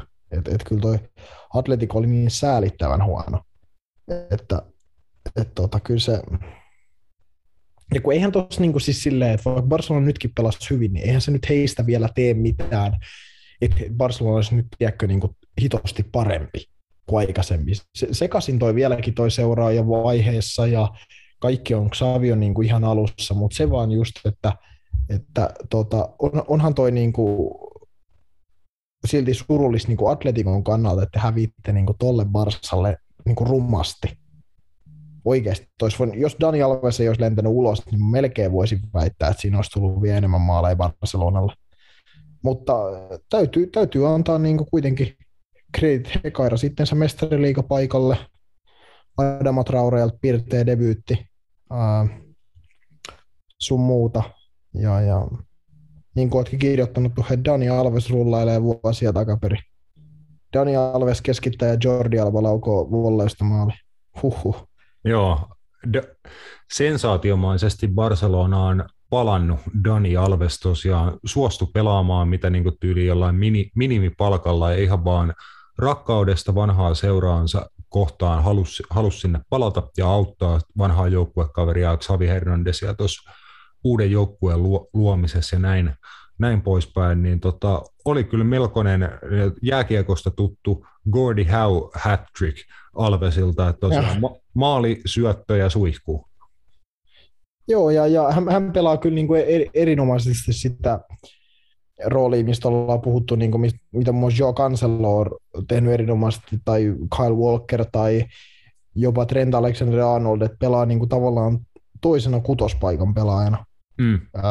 Toppari Deopol, hän niin kuin pelasi sitä roolia Busketsin kanssa koko ajan, eli Adama Traore piti niin kuin leveyden oikealla, ja Dani Alves tiputti keskelle niin kuin Arauho ja Pikeen eteen niin kuin Busketsin tupla, tuplapohjaksi. Hänen riittää taitoa ja älykkyys pelaa sitä roolia kyllä.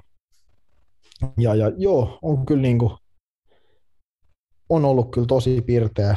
Ja, ja niin kuin puhuit tuossa, että se on ne standardit. Hän, hän, hänen tuuletuksesta, hänen maali ja kaikkeen muuhun näki, että hänellä on edelleen niin kuin se Barcelona DNA ja se, että mitä, on, mitä se on pelata tuossa seurassa niin, niin mikä oli yksi syy, miksi hän tuonne myös tuli. Hän halusi tuoda sitä tuohon jengiin, koska se on tuosta jengistä ollut kadonnut pitkään. Barcelona on näyttänyt ihan lammasjoukkueelta mun mielestä monta vuotta, ja siitä on kadonnut se semmoinen tietynlainen voittamisen mentaliteetti ja semmoinen, että, että niin kuin oikeasti mitä se merkkaa ja mitä on pelata Barcelonassa. Että se, ei ole, se ei pitäisi olla mikään, tiekko, että kaikki pelaajat, ketkä on vähänkin hyviä, niin pääsee Barcelonaan. Se ei pitäisi olla se standardi, mikä se valitettavasti nyt vähän viime aikoina on ollut. Niin, niin joo, Dani Alves oli, oli piirtein. Onhan se sinänsä surullista, että hän on, niin kuin, hänet tuotiin tuonne takaisin ja hän on niin kuin, muun muassa kaikki Sergio Destit ja kumppanit, niin, niin kuin, on niin paljon huonompia kuin Dani Alves. Niin on se mun mielestä niin kuin, niin kuin tohon systeemiin, on se silti aika huvittavaa, että Barcelona korvasi niin kuin Dani Alvesin kuusi vuotta myöhemmin miehellä itsellään, niin on, on, on se niin kuin tavallaan aika hauska, hauska niin kuin juttu, mutta, tota, mutta joo, ja, ja Atletikosta, niin vähän taisin tuossa, kun kavereiden kanssa tuota peliä katet, kateltiin, niin me vähän taisin sanoa, että kyllä veikkaisin, että Diego Simeone kyllä, tämä on hänen vikakausi tuo vittu kaikki rupeaa näyttää kyllä siltä, että ei hänellä ole enää mitään uusia, uusia juttuja tuohon mun mielestä. Että kyllä niin kuin, aika jotenkin, niin kuin, tiedätkö, semmoisen niin vanhalta koiralta näyttää tuo Atletikon joukkue.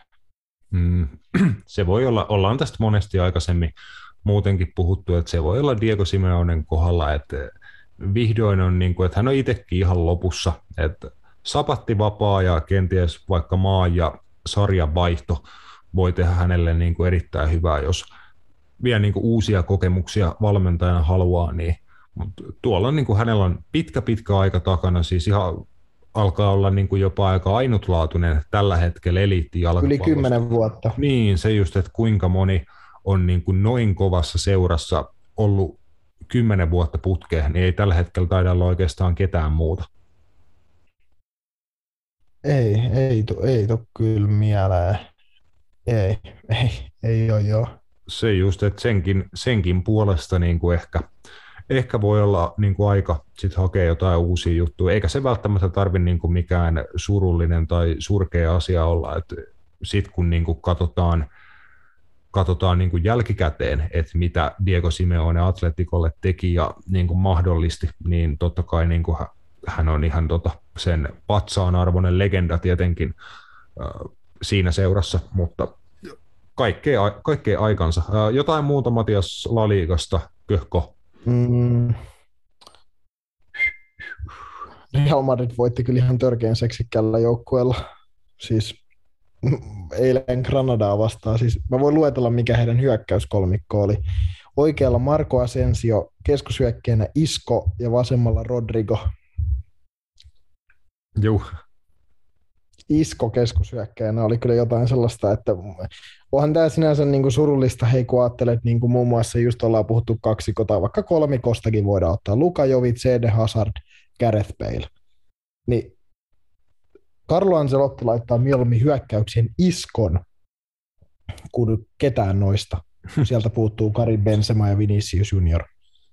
Niin onhan se, onhan se nyt vaan niin kuin tosi surullinen toi noiden pelaajan tilanne tuolla. Kädet Bale, niin mä varmaan ymmärrä, hän ei varmaan edes halua pelata. Hän oli, hänestä oli taas joku kohu, kun hän oli, tota, Carlo Ancelotti oli laittanut hänet tota, ää, lämmittelee 30 minuutiksi Copa del Reyn tappiossa ja sitten mm. hän, hän lämmitteli 30 minuuttia kentällä ja sitten Anselotti pisti hänet takaisin istua penkille, niin kädet peillä oli vaan naurannut siellä penkillä kuulemma ja hajoillut ihan täysin. Siis siitä joku videokin mä kattelin, kun se vaan hajoilee ihan totaalisesti eri Hazardin kanssa ja se oli silleen, että onko tämä äijä vittu tosissaan. Silleen, että se laittoi sen puoleksi tunniksi lämpää sinne kentälle, ja se oli silleen, joo, me takaisin Silleen, että on päällä kentällä, niin Gareth Bale oli ihan silleen, juu, nää. Joo, siis ehkä, toi on ehkä ihan oikea lähestymistapa Karloltakin, että tota, tos niinku kaikki, kaikki voittaa lop, lopulta, että Bale ei ehkä, jos Baleä lähinnä naurattaa toikin, niin ehkä, ehkä se on tota, vaan niinku, hänenkin jalkapalloura on niinku aikamoisessa pisteessä. Katsotaan, että et onko hänellä enää, sit kun, sit kun hän joskus vapautuu tuolta Real Madridista tavalla tai toisella, niin onko hänellä sitten enää... Niin Ensi kesänä. Mut, Niin, että onko hänellä sitten motia enää niin kuin oikeasti alkaa pelaa jalkapalloa vai sanooko hän, että okei, että mä niin kuin, tiedätkö, I did my time, että nyt on niin kuin kakku on lusittu, että nyt mä alan golf-ammattilaiseksi. Niin, mä, onhan siitä ollut puhetta, että ne Gatarin MM-kisat, jos Wales, ei kun Wales pääsi sinne, pääskö ne sinne? Onko ne jatkokarsinnassa? Mulla ei ole satapinnasta faktatietoa, niin mä en sano mitään. Mutta, on kuitenkin väärin, jos mä si- sanon. mä tarkistan, mutta onhan siitä ollut puhetta, että tota, ää, mm-hmm, mä tsekkaan nopeasti, niin että Wales meni, ei kun se on playereissa, joo. Jos he menee tuonne kisoihin, niin se olisi niin kuin hänen vika, että hän lopettaisi sen jälkeen. Onhan siitä ollut puhetta, että se olisi niin kuin hänen vika. Joo, vaikka... Vika mutta niin, niin et... onko, onko paluuta? Tulee vähän sellainen fiilis, että onko tosta, niin kuin, mihin tuosta enää paluuta? Eihän mihinkään huippuseuraan enää pääse. No, johonkin jenkkeihin se voisi mennä, jos se haluaisi. Niin tiedätkö, pelaa just sit golfia ja sitten se voisi pelaa jossain David Beckhamin joukkueessa tehdä 30 maalia MLS. Jep, se voisi olla. Se voisi niin kuin esim. olla, että olisi hän, hän niin kuin MLSään esim. ihan laiton, laiton pelaaja, niin kuin, jos hän nyt jaksaa olla minkään näköisessä kunnossa tuota jalkapalloa varten, niin, niin olisihan Jep. se niin kuin epäreilu nähdä hänet MLS-kentillä, mutta aika, aika näyttää jo niin kuin senkin, senkin sepän osalta. Ei varmaan niin kuin muuten dramaattisia juttuja La Liigan puolelta. Tällä Ei. kertaa äh, seriaan kautta siellä Milanon paikallinen teki hyvää koko muulle liikalle, että AC Milanin voitto pitää Scudetto Skaban elossa. Joo, hyvin yllättävä tulos sen takia, että, että Inter johti otteluun ja, ja oli ekan puolien jopa aika ylivoimainen. Sitten tiedä, mitä tapahtui. Ja Olivier Giroud teki varmaan niin kuin ainoan panoksensa, mitä hän toistaiseksi on koko kaudella AC Milanille tehnyt että, että tommonen, kaksi maalia nopeeseen tahtiin. Tai siis silleen, Olivier Giroud on niinku ihan jännä pelaaja. Siis mulle niinku, vittu se aina ilmestyy jostain, niinku, tiedätkö, johonkin iso. Se teki Chelseastä ihan samaa. Saattaa olla koko alkukauden pois, sitten se viime kaudella heitti just jonkun Atletico vastaan Saksari voittomaali. Tiedätkö, just silleen, että mistä se taas tuli? Mm, täytyy sanoa, että niin kuin, hän, on, hän on varmasti tiedätkö, mentaalisesti kova pelaaja. Et huolimatta siitä, että on paljon vaihtopenkillä, tulee just tämmöisenä supersabina peleihin mukaan, ei ole ihan natsannut ikinä se ykköshyökkäjän rooli niin kuin ainakaan kauhean pitkiä jaksoja kerrallaan, mutta nimenomaan siinä, että ihan kuinka kova matsi tahansa, niin hän on henkisesti valmis siihen tuleen peliin mukaan. Ja sitten kun saa boksispaikkoja, niin se kaveri osaa viimeistellä. Hän on niin kuin ihan huippulaadukas viimeistelijä päällä, jalalla, niin kuin löytyy saksareita ja skorpionipotkuja ja ka- kaiken näköistä. Kova kaveri niin kuin siinä, mitä tekee. On ja AC Milanin onni tässä kohtaa näin jälkeenpäin, että Zlatan Ibrahimovic muun muassa oli loukkaantuneen, koska voisin melkein lyödä vetoa, että olisi aloittanut tuossa ottelussa. Giroud sai nyt tota, harvinaisen paikan pelaa 90 ja teki kaksi maalia.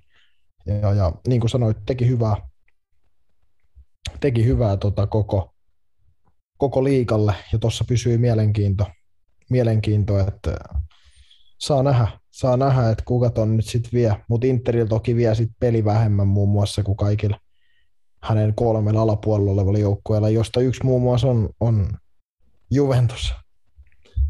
Jep, Juventus tulee, tulee niillä 2-0 voitoilla, että jälleen 2-0 voitto, se tuli Roopen kummijoukkue Hellas Veronasta, ja sillä tosiaan Juventus, Juventus niin koko ajan kirii tuota eroa kiinni tuolla sarjataulukossa. Nyt Juventus on siellä jo neljäntenä, toki matsi enemmän pelattuna kuin Atalantalla, joka on pari pistettä heitä, heitä perässä. Näetkö, ketkä teki Juven En itse asiassa nähnyt, kerro toki. Dusan Vlajovic ja Denis Chakaria. No niin. Molemmat hankinnat. Jep, no. siitä Fra- Fransille terkkuja, että viime jaksossa jauhettiin FPL Podcast Suomen Fransin kanssa Juventuksesta ja just näistä uusista, uusista hankinnoista, niin siinä sitten molemmat heti, heti onnistumassa. Ja seuraavalla kierroksella, eli tuossa ensi viikonloppuna, on kova kova ottelu edessä. Atalanta isännöi Juventusta. Joo, Atalanta hävisi Cagliarille kotona 1-2 vähän yllättäenkin. Mm. Ja, ja joo, se on, se on kova peli. Se on ollut Juventukselle tota, he itse asiassa kohtaa kapissa myös kolme päivää aikaisemmin. Ei kun itse asiassa väärin, sori, anteeksi, onkin Fiorentina. Hyvin, mä, siis mä, nyt, nyt on tiedätkö se motti maanantai, että näkeekin ihan harhoin. mutta siis kuitenkin, mutta tota, joo, niin, mutta toi, on toi Bergamo reissu on ollut kyllä tosi vaikea Juvelle viime vuosina. Et yksi niin kuin mun mielestä semmoisia reissuja, mistä ne ei, ei hirveän helpolla mitään saanut. Ja Atalanta saattaa, saattaa olla, vaikkakin nyt tuli tappio, niin kyllä niin kuin aika paha vastustaja Juvelle tuolla.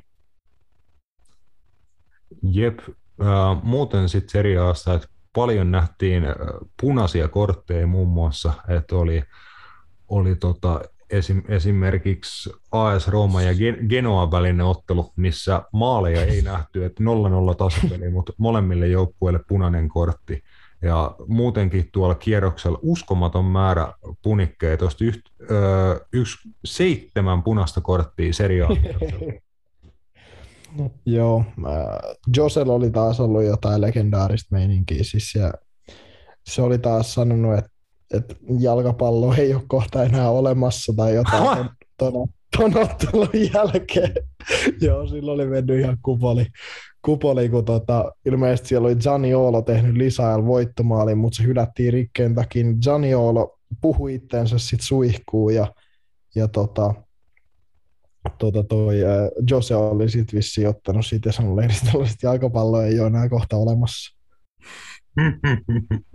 ihan, taat, ihan taattua Jose taas. Siis silloin se on kyllä, niin siis, mä, to, mä toivon, että se ei ikinä lopeta valmentamista. Siis toi on, niin kuin, toi on taattuu viihdettä toi kaveri, että ei yhtään taipu, taipumusta dramatiikkaa. Jep, ja kun joka, se alkaa tuo Roomassa olla taso joka matsin jälkeen. Siis ei ole enää mitään, niin kuin, että, niin kuin valioliigassa mun mielestä Tottenhamiskin se alkoi olla sitä, että se on niin kuin kerran kuussa, mutta täällä se, alkaa, se on joka matsissa. Joka matsissa siinä lähtee ihan laukalle. Se on aina, jos ne voittaa, niin sit se on ihan niin kuin se leijuu ihan taivaaseen. Jos se häviää, niin sitten se on niin kuin taas, se ei suostu puhua mitään.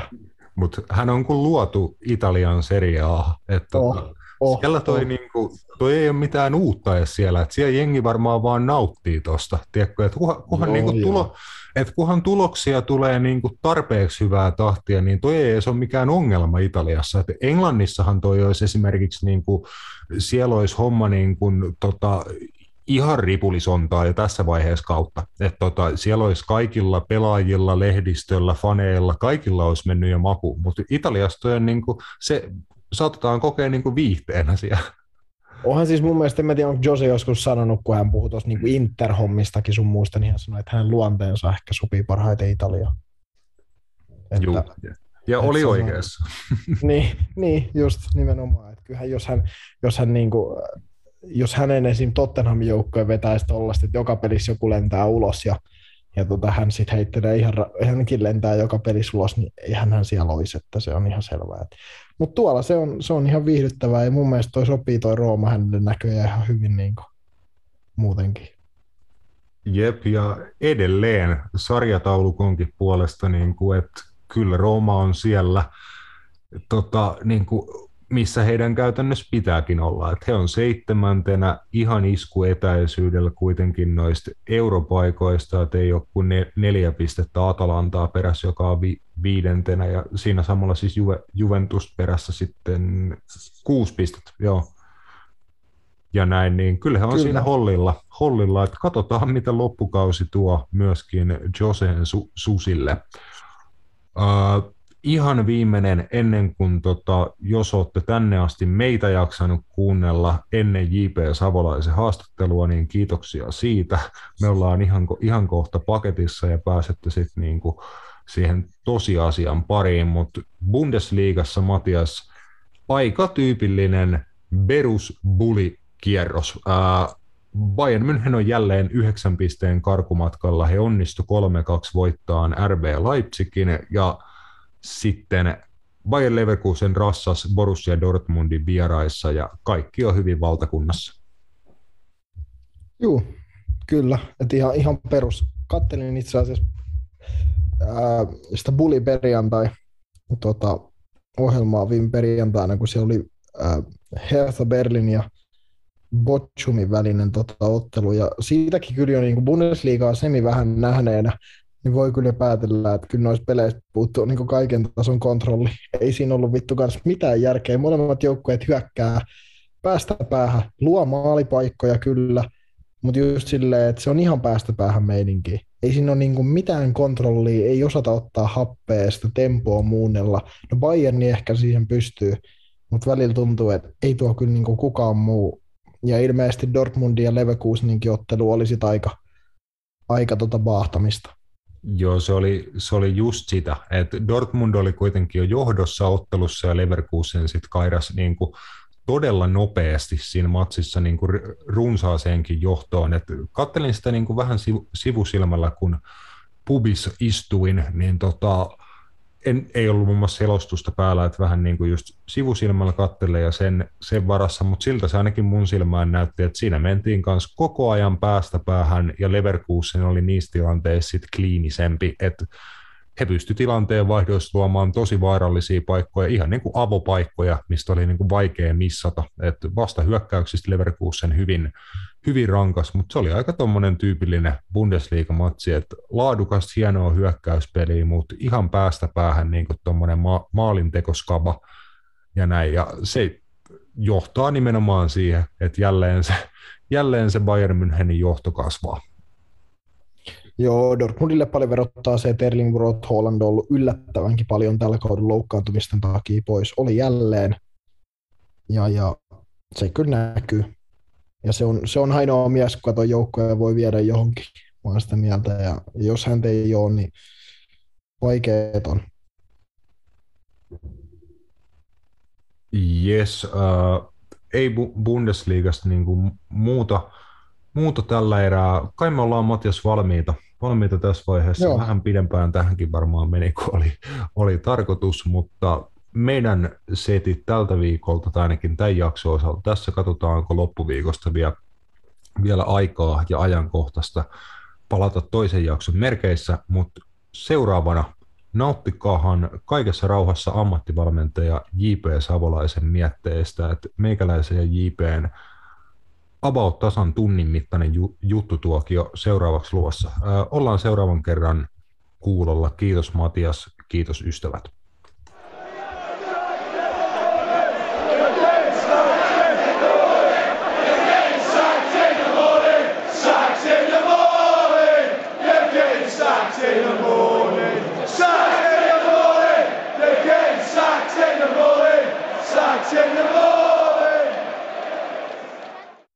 Yes, tervetuloa mukaan Napitellä podcastiin J.P. Savolainen. Uh, morjes J.P., mitä kuuluu? Morjesta. Hyvä, hyvä kuuluu. Opinto, opintovapaa vuosi, tarkoitus opiskella, opiskella ja nauttia, nauttia elämästä, elämästä myös ja ehkä saada myös vähän pientä hengähdystaukoa päivittäistä töistä, nyt on Suomessa, Suomessa tarkoitus olisi mennä Portugaliin tässä näin tämän kuun aikana taas tutkimaan ja ihmettelemään vähän erilaista kulttuuria, myös jalkapallokulttuuria. Joo, oli, oliko näin, että sä tuossa syksyllä äh, lähdit sinne Portugaliin, että muutitko ihan sinne vai tuota, onko sulla vähän niin elävä se tilanne sen kanssa? Joo, olin siellä jo syksyn aikana reilun tai vajan kuukauden ja ihan, ihan niin kuin sinänsä asuminen, että, että ystäväni Jani Sarajärven kanssa, joka, joka on tota, noin, varmaan monille jalkapalloihmisille tuttu, niin asut, asuttiin siellä, siellä kimpassa nyt hetken aikaa. Nyt olisi tarkoitus jatkaa, jatkaa siellä, että Jani tekee siellä väitös, väitöskirjaa, väit, omaa väitöskirjaansa ja ja tota, tarkoitus olisi itse sit myös häneltä sit vähän saada oppia ja työskennellä, työskennellä yhdessä. Joo, Janilla on varmaan ainakin, kun seuraavan kerran näette, niin muutama mielenkiintoinen tarina tuolta Afrikan mestaruuskisoista kerrottavan. No, on kertonut kyllä jo, mutta varmasti on jää, jäänyt, jäänyt tota, noin myös paljon kertomatta, että kuulemma kaikke, kaiken näköistä on, on tapahtunut siellä ja varmasti hieno, hieno ja opettavainen kokemus, kokemus hänelle monella tavalla, josta on sitten ammennettava tulevaisuuteen. Joo, va- varmasti näin. Tota, ollaan toki jonkin verran sua esiteltykin meidän kuuntelijoille sekä nostettu muun muassa Twitterissä. Twitterissä sun juttu esiin ja äh, ollaan puhuttu suunnanmuutos jalkapalloblogistakin useamman kerran, että meillä on Erkko ollut vieraan aikaisemmin ja näin, näin poispäin, mutta tota, kerron nyt vielä niin kuin omin sanoin meidän podcastin kuulijoille vaikka, että miten kauan oot päätoimisesti työskennellyt jalkapallon parissa? Joo, eli jalkapallon parissa päätoimisesti, jos mä laskee, laskee edes, olisiko nyt 18 vuotta about, about päätoimisen. 2004 neljä oli ensimmäinen vuosi päätoimisena jalk- jalkapalloilijana.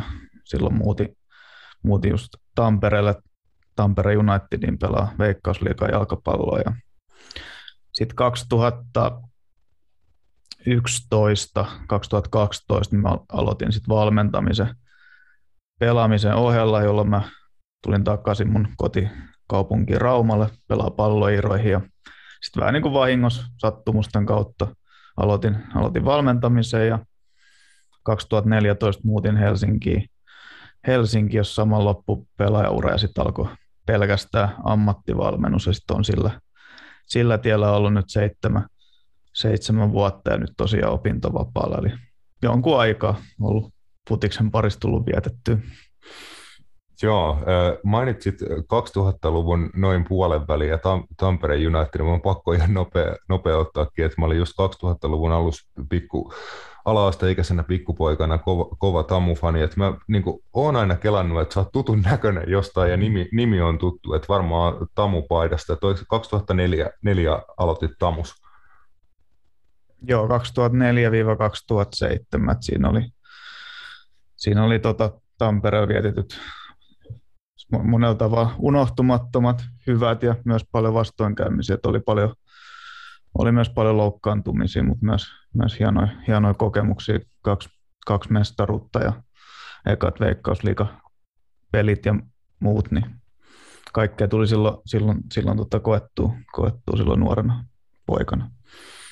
Joo, mielenkiintoista kuulla. No, itselle oli valitettavasti vähän niin kuin viimeisiä vuosia, kun niin kuin Tamu innostus oli, että joku siinä oli, kun me siirryttiin niin kuin Tammelasta rat, ratinaa, ja tota, siinä, no sitten tietenkin ei, ei, nyt ehkä enempää tarvitse tässä mennä, mutta seuraalle mm. sitten tietenkin tapahtui, tapahtui, mitä tapahtui mm. se, sen jälkeen ja näin, niin se vähän, vähän jäi siinä, mutta joo, mielenkiintoista ku, kuulla tuosta. Ähm, sitten niin valmentamisesta että tulit vastaan, siinäkin täällä Tampereella tuossa syksyllä nähtiin Kai Palman SM-turnauksessa, oliko se vi- viimeinen, viimeinen ikään kuin, niin kuin duuni, minkä täällä Suomessa valmennuspuolella teit ennen tota, tämän hetkistä opintovapaata, että valmensit tota Kai Palman ryhmää Käpassa.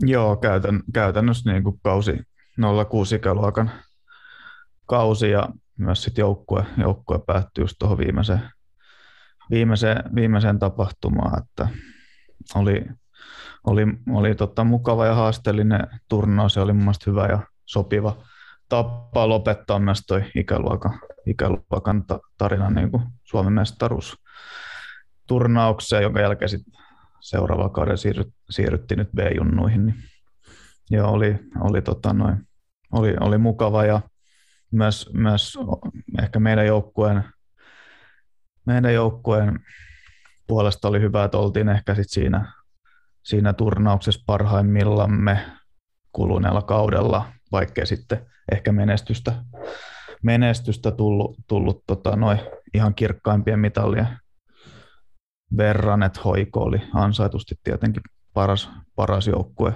siinä turnauksessa niin kuin koko, koko kaudellakin. Joo, kyllä muista hyvin sen.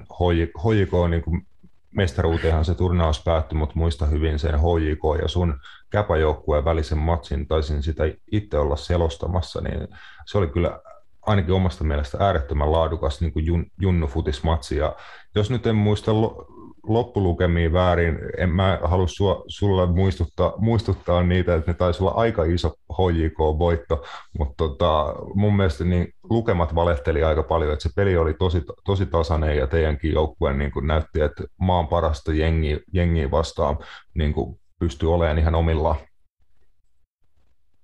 Joo, siinä oli, siinä oli tota, al, ensimmäinen puolisko oli hetken, me oltaisiin voitu, voitu mennä johtoon, mutta sitten sit, tota, hoiko, hoiko sai ehkä, ehkä nyt jälkikäteen paitsi on maali, mutta semmoista sattuu ja sitten ehkä meidän, meidän keskittyminen siinä, siinä sitten meni ja sit hoiko oli erittäin tappavan tehokas sitten eka puolella, teki jo pari maalia, niin sitten sit on erittäin vaikea siitä siitä tietenkin noin laadukasta joukkoja vastaan enää monen maali tappioasemasta asemasta tota mennä. Et todennäköisesti joka, tai suurin osa peleistä niin hoiko olisi varmasti voittanut. Heillä, eri, heillä oli, oli, erittäin laadukas, laadukas tota, noin hyökkäyskalusto, joka, joka pystyy niin kuin, mitä joukkoja vastaan tahansa pystyy tekemään erittäin, erittäin paljon maaleja. Mutta saatiin, saatiin niin semmoinen hyvä, hyvä mahdollisuus siihen ekalla puolella varsinkin, niin se, se niin kuin lämmittää, tietenkin, lämmittää tietenkin siinä. Joo, äh, ollaan useasti niin kuin aikaisemminkin puhuttu tuosta suunnanmuutos jalkapalloblogista, jonka y- yksi kirjoittajista sä, säkin olit, niin puhutaan het- hetki siitä, että Joo. minkälaista muutosta niin kuin su- keskusteluun suomalaisesta jalkapallon valmentamisesta te halusitte sillä, sillä blogilla niin kuin alun perin tuoda? Joo, hyvä, hyvä kysymys. Ehkä se oli silloin, silloin alkujaan niin nuorten mies, miesten semmoista turhautumista ja muuta, muuta niin kuin ahdistuneisuutta nykytilanteeseen tai vallitsevan tilanteeseen.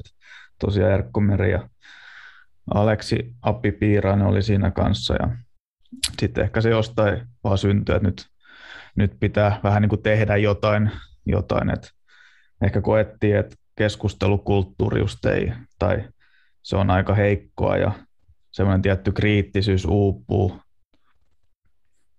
Tai ei uskallata puhua tai keskustella kriittisesti, käsitellä asioita kriittisesti Suom, niin kuin Suomen jalkapallossa – niin ehkä se oli sitten sellainen tietty syy, että tehdään nyt itse jotain ja aletaan niin kuin tuomaan mielipiteitä ja erilaisia tota, noi, muita jalkapalloon liittyviä valmennusteoriaa, haastatteluita, toimintakulttuurista just jne, jne niin kuin myös teksteitä tai itsemme, itsemme myös likoon siinä. Mä tiedän, onko se tuonut muutosta, kuinka paljon niin kuin su, suuressa mittakaavassa sitä mä en pysty tietenkään, tietenkään itse, itse arvioimaan. Mutta kyllä se varmaan jotain on tuonut ainakin yksittäisillä valmentajilla tai futistoimijoilla tai muille, muille että et no, on saanut ideoita tai saanut jotain kimmo, kimmokkeita niin kuin oma, omaan niin kuin toimintaan. Joo, mä luulen kyllä, että se on vaikuttanut aika paljon niin kuin jalkapallovalmentajiin ja toi, toimijoihin niin kuin jun, junnupuolella. Tuo on itsekin monen, monen valmentajan kanssa sitten teidän blogista jut, jutellut kyllä ja vaihtanut ajatuksia, mutta mut uskon, että se on vaikuttanut myös niin kuin tälle meidän kentälle, eli niin kuin med, mediakentälle myöskin jonkin verran siinä, että tuommoisista asioista useammat ja useammat niin kuin on, on kiinnostuneita puhumaan. Et me, meidänkin esimerkiksi podcastissa niin kuin pyritään noita asioita, mitä mainitsit tuossa tuomaan, tuomaan esiin mm. niin, kuin niin paljon kuin me osataan ja pystytään, vaikkakaan meillä nyt ei ammattivalmentajien pätevyyttä esimerkiksi ole, niin pyritään niin kuin olemaan kiinnostuneet tuollaisista asioista sekä sitten vähän isommallekin yleisölle tuomaan, tuomaan niitä esiin. että se on varmaan osa niin kuin sitä, sitä ilmiöä, että niin kuin ylipäätään se laajenisi tämmöiseen laajempaan keskusteluun, että se nyt olisi vaikka meikäläisen unelma, että esimerkiksi suomalaisissa TV-lähetyksissä, kun on jalkapallon lähetyksiä, niin siellä TV-studioissa oikeasti voitaisiin puhua jalkapallosta, siitä pelistä sekä harjoittelemisesta, valmentamisesta, kun siellä nyt niin oikeastaan se on enemmän viihdettä, otsikoit, draamaa ja niin kuin täm, tämmöistä niin kuin tällä hetkellä, niin luulen, että se on ainakin oman osansa tehnyt siinä, että vienyt keskustelua eteenpäin, että puhuttaisiin niin kuin pelistä eikä kaikesta niin kuin metelistä sen ympärillä. Niin ehkä, ehkä no, todennäköisesti tilanne on, on, on vieläkin, vieläkin jossain määrin juuri toi, että on, on niin kuin esimerkiksi isojen, isojen niin kuin yhtiöiden studioiden, studioiden tota, no, en, ennakkolähetysten pituus on kasvanut merkittävästi, voi olla jopa tunni etukäteistudio, mutta mä ainakin koen, että aika usein ne on sit sisällöltään semmoista vähän niin kuin höttöä suurimmaksi osaksi. Sanotaan paljon, mutta ei sitten oikeastaan ihan hirveästi loppupeleissä mitään. Ja sitten on, tietenkin voi olla hetkittäisiä, hetkittäisiä mistä päästään sitten ytimeen kiinni. Ja ehkä meillä oli se, se hyvä, että meillä ei ollut mitään, mitään niin kuin sillai, se, sinänsä sensuuri tai mitä, me voitiin kirjoittaa täysin vapaasti, minkä pituisia tekstejä, kuinka, kuinka niin kuin pienestä aiheesta tahansa ei tarvitse rahasta, rahasta tai mistään muustakaan, muustakaan maineestakaan olla sillä lailla huolissaan. Et se oli ehkä sen niin kuin blogin, blogin niin kuin semmoinen etu verrattuna kaupallisiin toimijoihin. Et ehkä sitten taas kaupallisissa medioissa ollaan ehkä, sä voit sanoa, että samaa mieltä, mutta ehkä sitten jossain määrin pelata, pelätään, että jos se menee liian niin kuin yksityiskohtiin tai tekniseksi valmennuskieleksi, niin se niin kuin karkottaa ihmisiä, maksavia asiakkaita pois.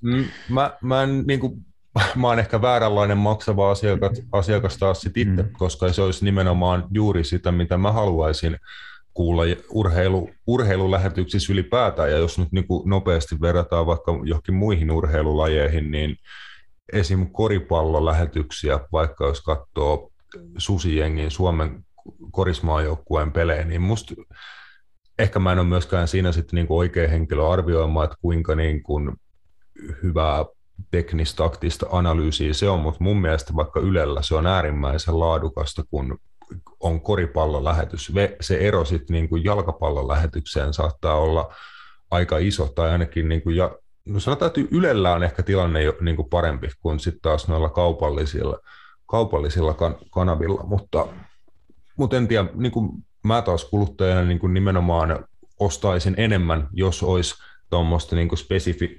spesifimpää ja niin kuin valmentajat pääsis vaikka havainnollistamaan TV-lähetyksessä niitä asioita siellä pelin, pelin sisällä, että mua ainakin se kutsuisi puoleensa, mutta mä en, en osaa sanoa, että ajaisiko se sitten niin tämmöisen kasuaalin urheilukannattaja, joka vaikka seuraa montaa eri, eri lajia ja näin, niin ajaisiko se semmoisia tota, katsojia sitten po, pois lähetyksistä, mutta mun mielestä se, olisi, se on sitten mun mielestä haaste myöskin tuonne tuottajapuolelle, että se olisi tuottajien homma luoda semmoinen alusta, että missä mahdollisimman tehokkaasti pystytään niitä pelillisiä juttuja havainnollistamaan, että joku pieni tekni, tekninen toteutus tai jotain tämmöistä, että esimerkiksi jos vaikka Sky Sportsin Monday Night Football-lähetyksiä katsoo tuota Englannista, niin siellä tosi korkean tason niin kuin analyysiä ja sitten niin käytetään, käytetään hyväksi niin kuin tekniikkaa hienosti siinä, että johonkin tuommoiseen suuntaan ainakin itse mä niin kuin, haluaisin, että homma menisi. Joo, mä uskon, uskon kyllä, että, että, että se, tai, että se, tai en haluaisi uskoa, että sanotaan näin päin, että, että niin kuin se riittää, että vaan niin kuin puhutaan jostain siitä pelin ympäriltä, vaan, vaan myös tuotaisi sitä itse, itse niin kuin mitä siellä pelissä tapahtuu, pelin dynamiikkaa tai erilaisia taktisia valintoja tai mitä tahansa tuotaisi tuotais paremmin esiin, niin se, se kyllä niin kuin toimisi ja sitä, sitä myös ihmiset sitten niin nauttisi siitä. että mun, mun lempivertaus on yleensä yksi mun suosikkipeleistä, niin kuin Shakin, Shakin niin tämmöiset kommentaattorit ja muut jotka, on sit, jotka yleensä on niin kuin huippupelaajia tai jotka on vähän erikoistunut tuohon niin vaikka tämmöisiin esityksiin, niin kyllä ne pystyy ihan niin kuin selko, selkokielellä ke- kertoa, niin kuin mitä siinä pelissä tapahtuu ja jopa, jopa niin kuin jaksaa selittää niin kuin peruskäsitteitä näissä esimerkiksi lähetyksissä yhä uudelleen ja uudelleen.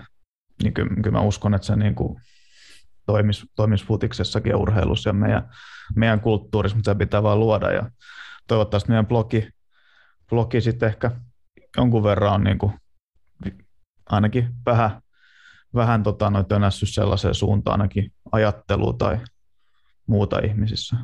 Joo, mä, mä oon aika varma, että se nimenomaan ainakin vähän, vähän on tönässy johonkin suuntaan ajattelua jalkapallokeskustelun ympärillä, mutta äh, onko sitten jotain, mitä sä jälkikäteen olisit tehnyt toisin sen blogin kanssa tai jotain, mitä olisi sun mielestä voinut tehdä pare, paremmin tai sitten jotain, mitä olisi ihan suoraan niin kuin jälkikäteen toivoisit, että olisit jättänyt vaikka tekemättä? Niin itse, itselle ehkä omat tekstit, omat tekstit ehkä käsitteli semmoista, semmoista niin kuin enemmän valmennusteoriaa ja muuta, niin mm. ehkä niitä olisi voinut kirjoittaa enemmänkin, olla tuotteliaampi. Että, niin, ehkä se, mikä myös meidän, niin kuin, mitä varsinkin Erkko pystyi tuomaan valtavalla niin kuin kirjoitusmäärällä, mitä hän pystyi tuottamaan niin kuin laadukasta tekstiä, niin hän pystyi tuomaan niin kuin paljon niin kuin junnufutiksesta toimivia niin kuin ihmisiä esille. Ja no, tuomaan sitä, että kuinka arvokasta junnu, junnufutis futis on, on niin kuin itsessään ja se arvostuksen niin kuin kuvaamista ja esille tuomista, niin ehkä myös sellaista, nyt kun miettii, niin olisi, olisi voinut myös vielä, niin kuin, jos me saataisiin tuotua myös niin kuin valmentajia myös ehkä myös siinä, siinä sisällöllisesti vaikka vielä, vielä esiin, niin ehkä olisi ollut mahdollista, että nyt on mitä esimerkiksi niin kuin, vielä, vielä ehkä niin kuin konkreettisemmat kuvailut itse vaikka jostain, että miten joku miten joku joukkue pelaa, jonkun joukkue pelaa tai miten joku vetää harjoitukset tai niin kuin, ehkä tällaista mahdollisesti. Joo. All right, mennään sitten blogista eteenpäin ja tuota, puhutaan Port- Portugalista, kun sinne kohta tosiaan on taas palaamassa. Tietenkin on kyseessä ihan äärimmäisen perinteikäs ja historiallinen jalkapallomaa, mutta mikä, mikä sua portugalilaisessa jalkapallossa en, eniten kiinnostaa? Mm, kyllä se varmaan tällä hetkellä se peruskysymys siitä, että miten, miten jostain maasta voi kasvaa niin hyviä joukkueita ja pelaajia. Ehkä se on, mikä mua kiinnostaa. Että ei, Portugali ei ole maailman väkirikkain maa, taitaako olla 11 miljoonaa vai hmm. vajaa joku sen verran. Että miten, mikä voi, mitkä on ne, ne, ne tekijät, mikä mahdollistaa niin kuin tällaisen, tällaisen niin kuin, että, että on kyseessä jalkapallo just huippumaa, missä on erittäin hyviä pelaajia todella paljon. Ja sitten oikeastaan miltä se näyttää myös sit siellä, siellä niin kuin konkreettisesti siellä Portugalissa. Joo, äh, mä hiljattain kuuntelin, tota, un, taisi olla Unibetin podcasti, missä Riku Auvinen haastatteli Jari Litmasta. Se taisi olla Mestarien liiga yhte, yhteydessä tuossa, kun Mestarien liiga lohkot loppu, tai jotain, jotain sinne päin. Mutta joka tapauksessa äh, kuningas itse siinä kertoo aika pit, pitkäänkin niin kuin historiaa näistä Lissabonin suurista seuroista ja ja sitten myös jonkin verran toki Port- Portosta siinä samalla, että nämä kolme suurta, mitkä varmasti mm. ka- kaikki portugalilaisesta jalkapallosta tietää, Benfica, Sporting Lisbon ja sitten Porto, niin kertoo Porton sekä Sportingin tästä niin kuin akatemiatoiminnasta, juniori, juniorityöstä ja siitä, että se on ollut niin kuin todella korkealaatusta jo niin kuin vuosikymmeniä. Sitten taas Benfican asema vähän tämmöisenä portugalilaisen jalkapallon Real Madridina, tiedätkö, tämmöisenä kuninkaallisena mm-hmm. niin kuin ma- mahtiseurana, että heillä on ollut enemmän niin kuin meininki, että he sitten niin kuin harrastaa tota, niin sanottua kirsikan poimintaa, että hakee sitten kilpailijoista niitä tota, lupaavia hu- huippulupauksia, maksaa isoja siirtosummia, ja sitten jos on vaikka portugalilaisia huippupelaajia, jotka tota, Euroopan mantereelta palaa, vaikka niin kuin viimeisiksi huip- vuosikseen Portugalin liigaan, niin he pystyvät näitä niin kuin ison profiilin tyyppejä nappaan sieltä.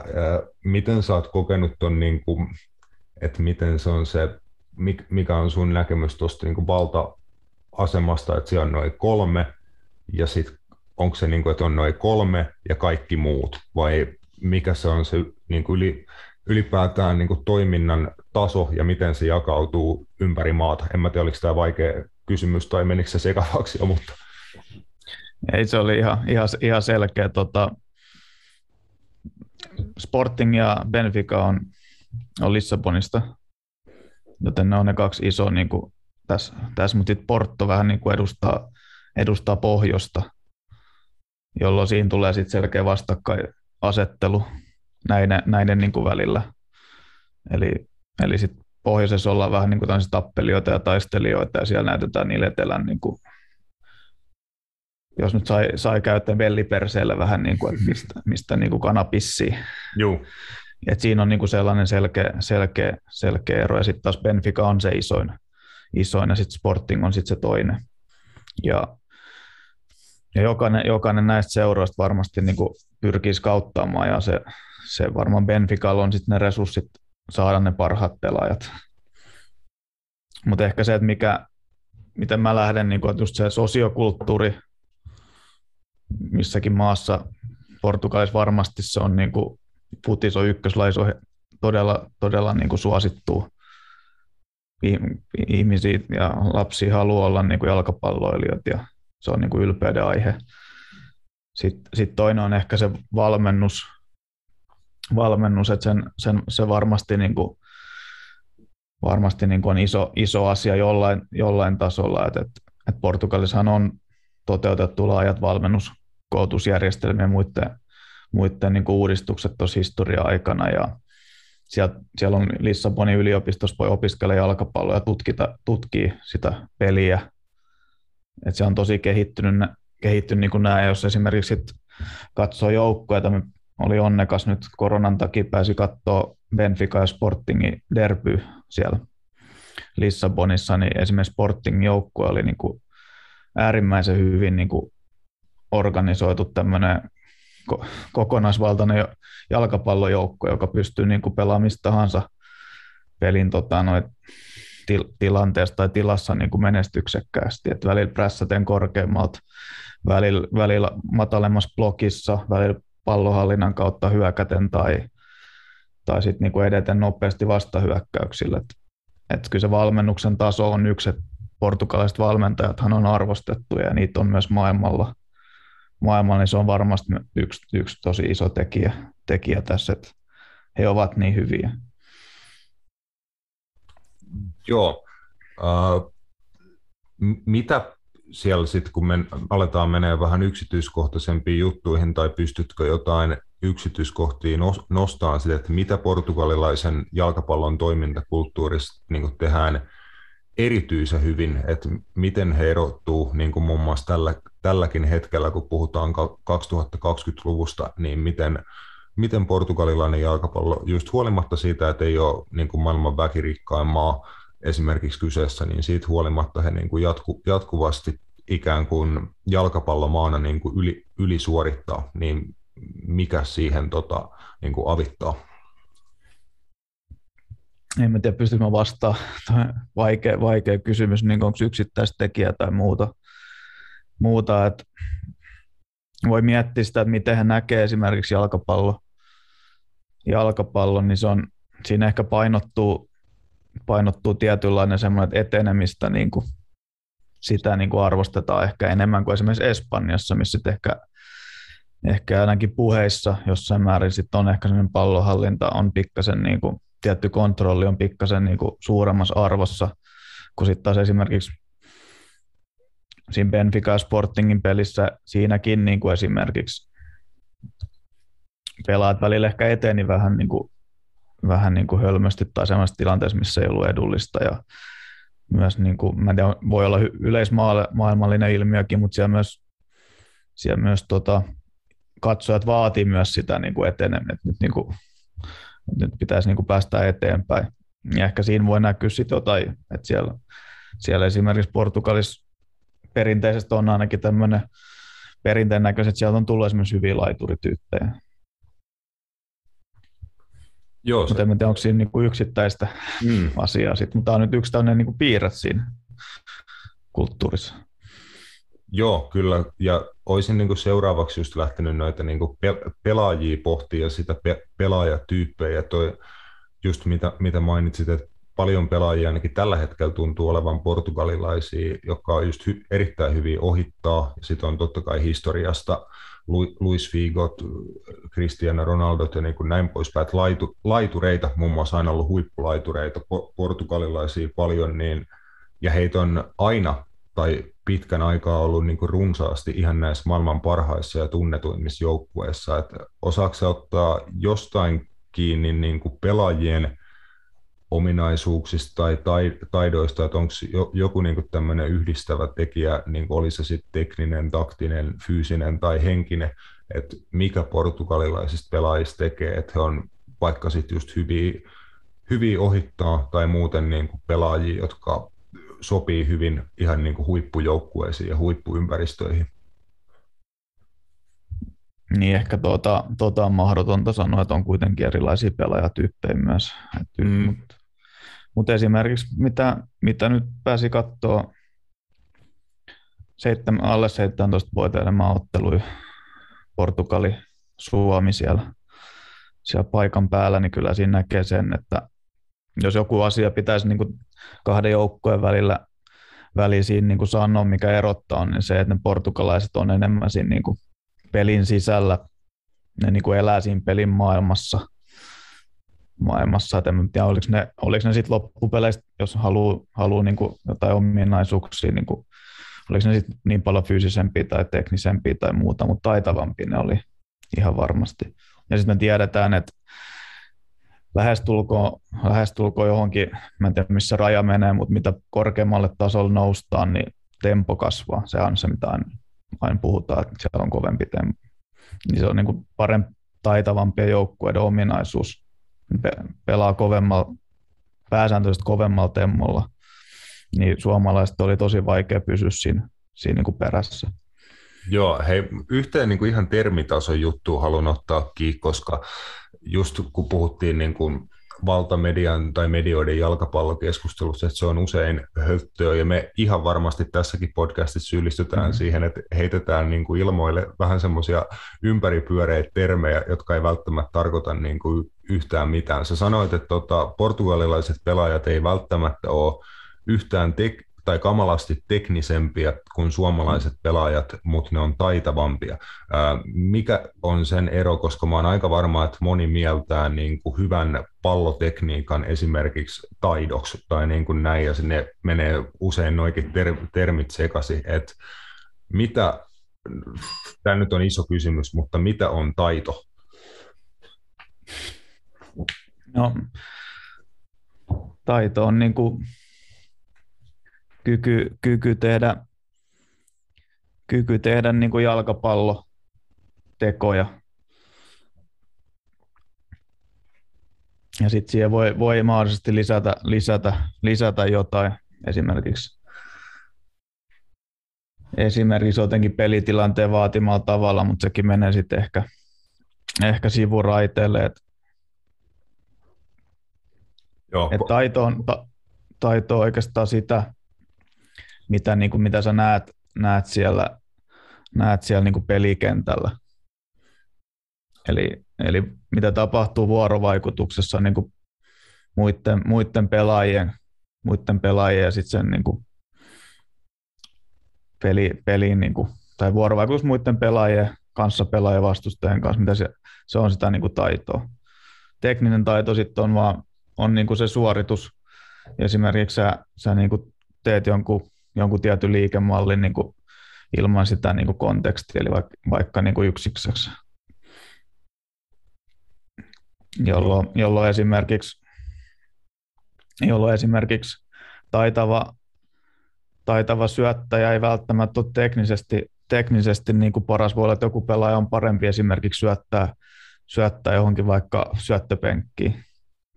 Mutta sitten mut sit taas taitava pelaaja saa vaikka syötöt omille, osaa, osaa niin kuin syöttää oikealle jalalle, osaa, osaa syöttää oike, oikein painoisen syötön, riippuen jne, jne.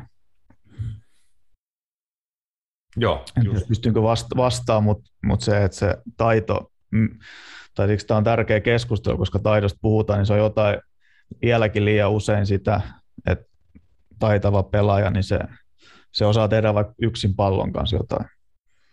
Se on semmoinen tai, taitava, mutta, sit, mutta se ei, mun mielestä se on sitä, että se taito on sitä, mikä, mikä niin kuin nousee siellä pelitilanteessa. Esimerkiksi hyvä, just oli hyvä itse asiassa joku klippi, klippi Twitterissä, missä näytettiin niin kuin Luis Suores, kun se vetää niin kuin läng, länget niin kuin sillä on niin semmoinen taipumus, että se, jos on mahdollisuus, se niin kuin vie pallon vastustajan längistä pääsee eteneen. Joo, oliko se, oliko se tämä niin kuin Nutmeg Compilation, että siinä oli niin voi, niin voi olla, siinä oli paljon joo, niin sehän, joo. On, se, sehän, on, niin kuin, sehän on sitä taitoa ja sitä, sehän on hyvä esimerkki, esimerkki just sellaisesta taidosta, että sitä ei pysty tekemään ilman sitä kontekstia. Joo, äh, me ollaan just tuosta kyseisestä pelaajasta, äh, tota, mun co-host Matiaksen kanssa usein, useat, useat kerrat tässäkin podcastissa puhuttu, ja tota, varmaan puhutaan niin kuin pitkä, pitkään tulevaisuutenkin. Mm. Mun ihan kaikkien aikojen le, lempipelaajia tota, sattu, sattuneista syistä, mutta just, se, just pelaajat, jos niin kuin aika hyvin saattaisi niin kuin konkretisoitua se, että hän ei ehkä ole maailman teknisin pelaaja niin kuin ihan kaikissa tilanteissa. Mä tämän, niin kuin aika tota, harsh niin kuin mun arvioida Luis Suoresen tekniikkaa, mutta anyways, tota, joskus voit katsoa, että vähän kosketukset pomppii, pitkiä kosketuksia ja ei ole tämmöinen niin kuin perinteisen niin kuin kliininen teknisesti tiedätkö, täydellinen pelaaja, mutta ei silloin mitään väliä, kun nimenomaan siellä hänen takaraivossaan on aina kuva, että hän tietää sen oikein tempun, oikein kikan, oikein käännöksen niin kuin aina tilanteessa, että hän hahmottaa, että missä on ympärillä vastustajia, missä on tilaa ja niin kuin tietää vaikka, että missä on ne kaverin tota, jalat, minkä kokoinen aukko niiden jalkojen välissä on ja pystyy sitäkin niin kuin hyödyntämään, että tosi ahtaaseen tilaa, niin hän koko ajan tiesi, että hän pääsee sieltä pois sillä, että yksi liike tohon suuntaan, sitten pa- pallo kaverin puikoista, sitten mulla onkin tilaa, pääsen, pääsen eteenpäin ja niin kuin näin, että siinä on itse asiassa pe- niin kuin pelaaja, jos jopa niin kuin jollain tavalla ruumiillistuu toi keskustelu tai niin kuin toi pointti. No mä oon, kyllä sä voit sanoa semmoista, mä on samaa mieltä, että, että en mä tiedä, onko niin kuin suoresta yleensä urugualaiset esimerkiksi hyökkäjät tosi usein, ei ne ole mun mielestä maailman maailman teknisempi. Suorassa on erittäin hyvä esimerkki, että ei se näytä siltä, että, että sen, just sen kaikki kosketukset olisi niin kuin, niin kuin puhtaimpia tai tällainen, niin kuin mitä teknisesti perinteisesti niin kuin ajatellaan, tai tekniikka olisi kaunista.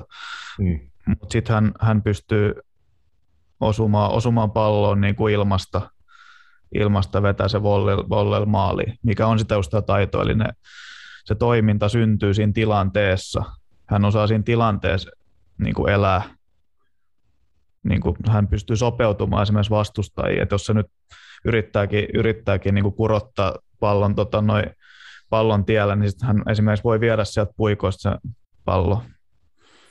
Ja se ei tarvi niin kuin sitä, että, että hän olisi niin kuin miljoona kertaa aika harjoitellut sitä, sitä niin kuin eristettynä, sitä palloa puikosta vientiä, vaan se on syntynyt siinä, kun hän on hän on niin kuin harjoitellut ja pelannut sit nuorena ja hän on niin kuin herkistynyt sille informaatiolle, että mitä siinä tilanteessa on ja hän silloin pystyy niin kuin toimimaan siinä niin kuin menestyksekkäästi. Niin hyvä esimerkki just niin kuin sanoit.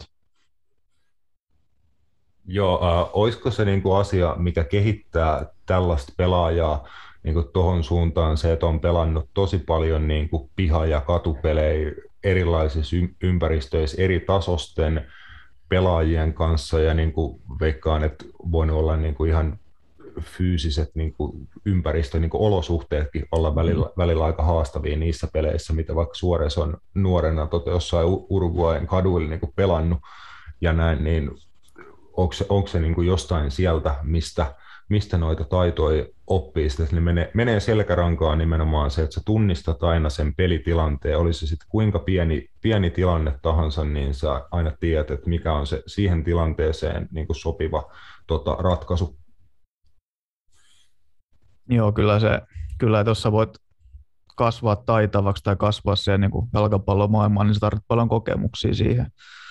Erilaisia kokemuksia. Me tietää esimerkiksi vaihtelu, vaihtelu on niin kuin on yksi tärkeä asia, mikä mahdollistaa niin kuin taitojen oppimisen. Ja just esimerkiksi erilaiset pihapelit, jotka, joita esimerkiksi voidaan tai pelataan maailmalla, niin ne voi olla yksi tapa, tapa jos ne on oikea, oikeanlaisia. Nyt ne on ilmeisesti ollut Suoresin kohdalla ja hän on, niin kuin, hän on niin kuin saanut siitä, siitä paljon. Ja, ja sitten siinä niin kuin tähän vielä liittyen sanoin, että tietää, niin joo, hän, hän ikään kuin tietää, tietää niin kuin siinä tilanteessa, mutta ennen kaikkea hän niin kuin toimii, että ei, ei niissä tilanteissa ei niin kuin toimita niin kuin tiedosta, että hän tiedostaisi nyt tai hän valitsisi jonkun jostain vaihtoehdosta, vaan eikö hän vaan toimii, hän vaan toimii siinä, siinä tilanteessa. Ja, ja koska hän on, hän on niin kuin, hän on niin, kuin, niin mä edelleen käytän tuota termiä, että kasvanut siihen maailmaan, niin hän vaan toimii ja hän niin kuin osaa, osaa, osaa, osaa niin kuin toimia sillä tavalla, mikä niin kuin on sit menestyksekästä hänelle. Et esimerkiksi pihapelit on yksi, yksi ja sitten Uruguay muutenkin, sekin on tosi mielenkiintoinen. Vielä vähemmän ihmisiä kuin esimerkiksi Portugalissa. Ja miten sieltä voi kasvaa noin hyviä pelaajia myös. Se koko sosiokulttuuri ja se yhteiskunta, se on, se on tosi, että miten sieltä, mutta esimerkiksi varmasti pihapelit, pihapelit, katupelit, erilaisilla alustoilla, palloilla, erilaisia vastustajia vastaan, iänne, iänne, niin varmasti on yksi erittäin hyvä tapa tapa niin kuin oppia, oppia jalkapalloa. Joo, mä, mä oon joskus Uruguayn kohdalla tuota lu, lukenut tai jostain podcastista kuullut, olisiko siinä puhuttu just vaikka, vaikka nykyisestä Real Madrid-pelaaja Fede Valverdestä sekä sitten Suoresista ja ää, siellä on joku tämmöinen aika omalaatuinen systeemi, niin kuin Junnu Futiksessa, joku tämmöinen li, liiga tai kilpailujärjestelmä. Mä en nyt tota, val- pyydän anteeksi, mä en yhtään muista niin kuin nimiä tai termiä. Tiedätkö niin kuin, mistä mä puhun? Siellä on joku tämmöinen niin kuin, oma, oma niin kuin järjestelmä Uruguayssa.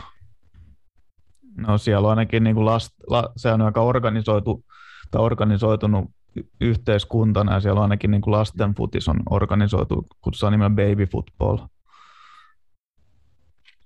Et, et se on ainakin yksi, että se on sit kuitenkin näistä Etelä-Amerikan maista taitaa olla yksi niin kuin parhaiten toimeen tuleva sit kuitenkin myös, että sekin varmasti vaikuttaa siihen.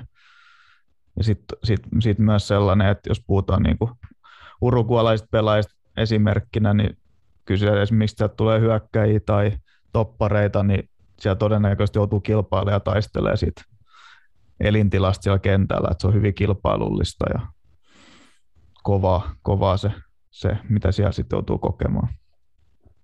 Joo, pitää joskus niin suojella itseänsä vähän rajummillakin keinoilla, että ky- mm. kyynärpäillä tai sitten tai sit jopa näykkäämällä kaveria tota, ihosta. Niin kuin, niin. Siis, siis se, Suoresinkin kohdalla niin kuin mä oon aika varma, että jostain sieltä katupeleistä se on tullut. Mun mielestä hän jopa itsekin joskus niin kuin sanonut, että hän pelasi pienenä niin kuin itteensä vanhempia ja isompia pelaajia vastaan ja niin kuin, ei he antanut yhtään armoa. Sanoi, että jos niin kuin, joku tiedätkö, rep, repii ja raastaa ja ei, ei päästä sua, niin sitten joskus pitää niinku pikkasen vaikka nä, näykätä ja tota, jatkaa sitten et, eteenpäin. Et se oli tämmöinen vissiin niinku pienemmän pelaajan selviytymismekanismi, mikä sitten valitettavasti jäi hänelle johonkin takaraivoon ja se tuli muutaman kerran niinku tuo ammattilaiskentilläkin sitten esiin.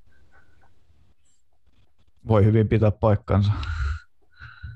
Joo, tuo mie- mielenkiintoinen ilmiö kyllä, että miten se niinku mentaalisesti jo sekin maa kasvattaa niin, niin sanotaan tämmöisiä kovia, kovia futareita. Mutta on pikkasen ete, eteenpäin, että tota, hyvät joukkueet tietenkin luo, luo hyviä pelaajia, ehkä se on jopa niin kuin edellytys sille, että luodaan hyviä pelaajia, että on hyviä, hyviä jalkapallon joukkueita, niin millainen on tällä hetkellä sun mielestä, onko semmoista tyypillistä portugalilaista niin kuin jalkapallojoukkuetta, miten se niin kuin tykkää tehdä asioita. Sä toki puhuit tuossa jo vähän Sporting Lisbonin kohdalla siitä, että mm. aika kokonaisvaltaisesti nimenomaan, että haluaa olla laadukkaita kaikissa pelin eri, eri vaiheissa, että kaikkiin on niin kuin spesifi su, suunnitelma, mutta tota, onko joku niin kuin asia, että miksi Portugalissa tulee paljon hyviä joukkueita ja miksi siellä kovaa tahtia kasvaa niin kuin erinomaisia pelaajia tuota Portugalin niin kuin sarjoissa?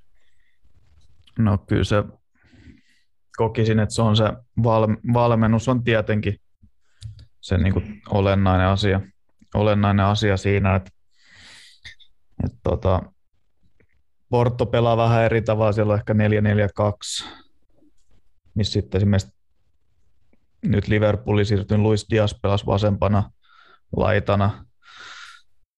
Ehkä hieman just, hieman just vähän erilaisen kuin sitten taas Benfica ja, ja Sporting enemmän niin kuin kolme kautta viiden alakerralla niin kuin trendikkäästi, joka taas johtaa tietynlaiseen, tietynlaiseen niin kuin dynamiikkaan siinä, siinä pelaamisessa. Et Mielestäni ne joukkueet on, on, niin kuin hyvin, on kuitenkin erilaisia, mutta ehkä tuosta Sportingista voisi niin kertoa esimerkki heidän niin kuin alkuverryttely ennen, ennen peliä, että mitä se tarkoittaa niin kuin organisoitu, että he olivat ottanut siinä alkulämmittelyssäkin, he niin kuin kertasi siinä niin tämmöisen pienpelillä, pallohallintapelillä niin se viiden pelaajan toimintaa, viiden linjan toimintaa, että, miten, että kuka irtoaa, antaa paine ja miten muut pelaat liukuu. Sitten esimerkiksi, että tulee neljä linjaa ja sitten vasta, vastavuoroisesti viiden ylimmän pelaajan.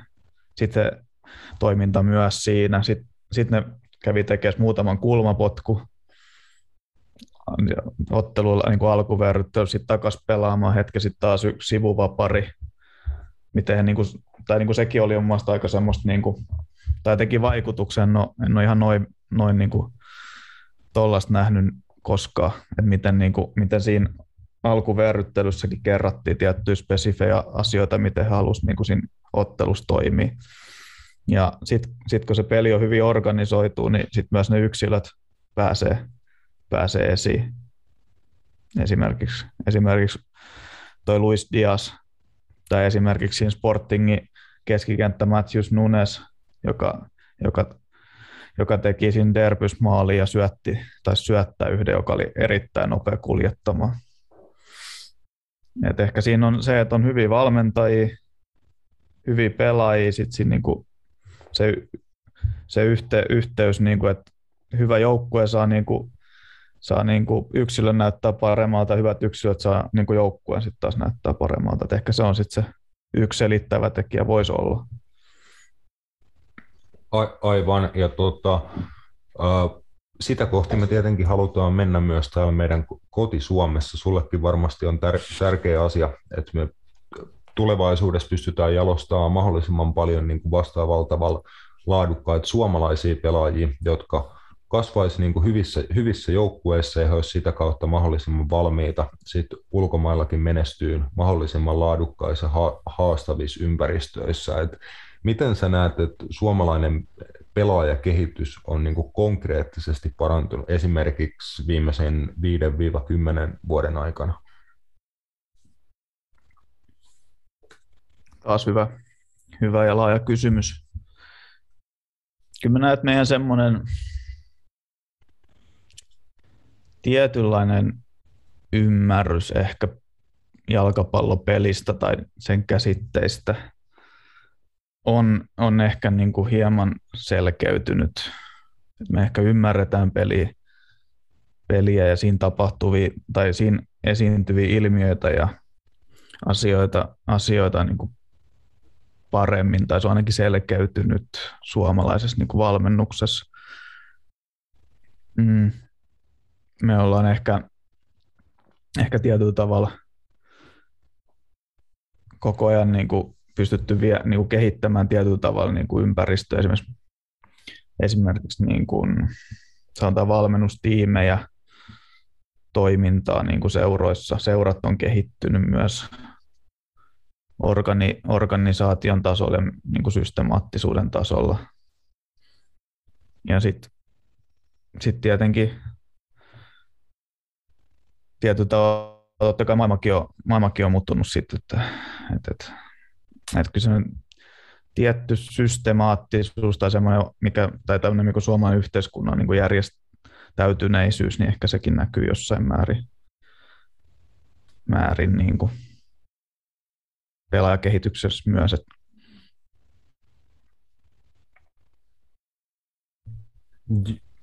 Joo, Meiltä on lähtenyt aika paljon pelaajia tässä ihan viime aikoina ulkomaille, että muun muassa viimeisen vuoden aikana on lähtenyt niin kuin jopa hurja määrä suomalaisia pelaajia ulkomaille. Toki se pitää sitten myös pystyä pysyyn ja kehittyyn aika kovaa tahtia, tai sitten voi olla ihan niin kuin, tota, en nyt tiedä, onko se sur, surullinen tai kylmä tosiasia, se voi olla vain tosiasia, että sitten joutuu ottaa palu, paluulennon Suomeen. Toki sekään ei välttämättä kaikissa tapauksissa ole ollenkaan niin kuin huono juttu, että käy kokeilemassa ulkomailla katsomassa, mitä se on se oikeasti niin kuin haastava ja huippulaadukas toimintaympäristö päivittää. Ja jos ei se ekalla kerralla lähde, niin sitten Suomesta uut, uutta vauhtia, mutta mitä sä luulet on vaikuttanut siihen, että meiltä on lähtenyt viime aikoina tosi paljon pelaajia muun muassa Italiaan päin? No tässä, tässä maailman muuttuminen on tietenkin yksi asia, että, että, että, että, että skautataan enemmän. Konkreettinen esimerkki, niin näissä ihan ma- alueturnauksissa yömyöm sielläkin saattaa olla, jos kautteja, maaotteluissa on paljon enemmän skautteja, maailma on pienentynyt. Seurat haluaa ulkomailla pelaajia, niin kuin, pelaajia ehkä nuorempana. Ehkä ne hakee myös sellaisista maista, jotka on niin kuin vähemmän, vähemmän tunnettuja, että ne ehkä löytäisi, löytäisi niin kuin, saisi sieltä niin kuin jotain etuvastustajia nähdä. Sitten myös Suomessa sosiokulttuurinen vaikutus, että nykyään niin kuin on, on hyväksyttävämpää tai sitten siihen kannustetaan enemmän. Että et kannattaa lähteä, lähteä niin kuin ulkomaille mahdollisimman nopeasti.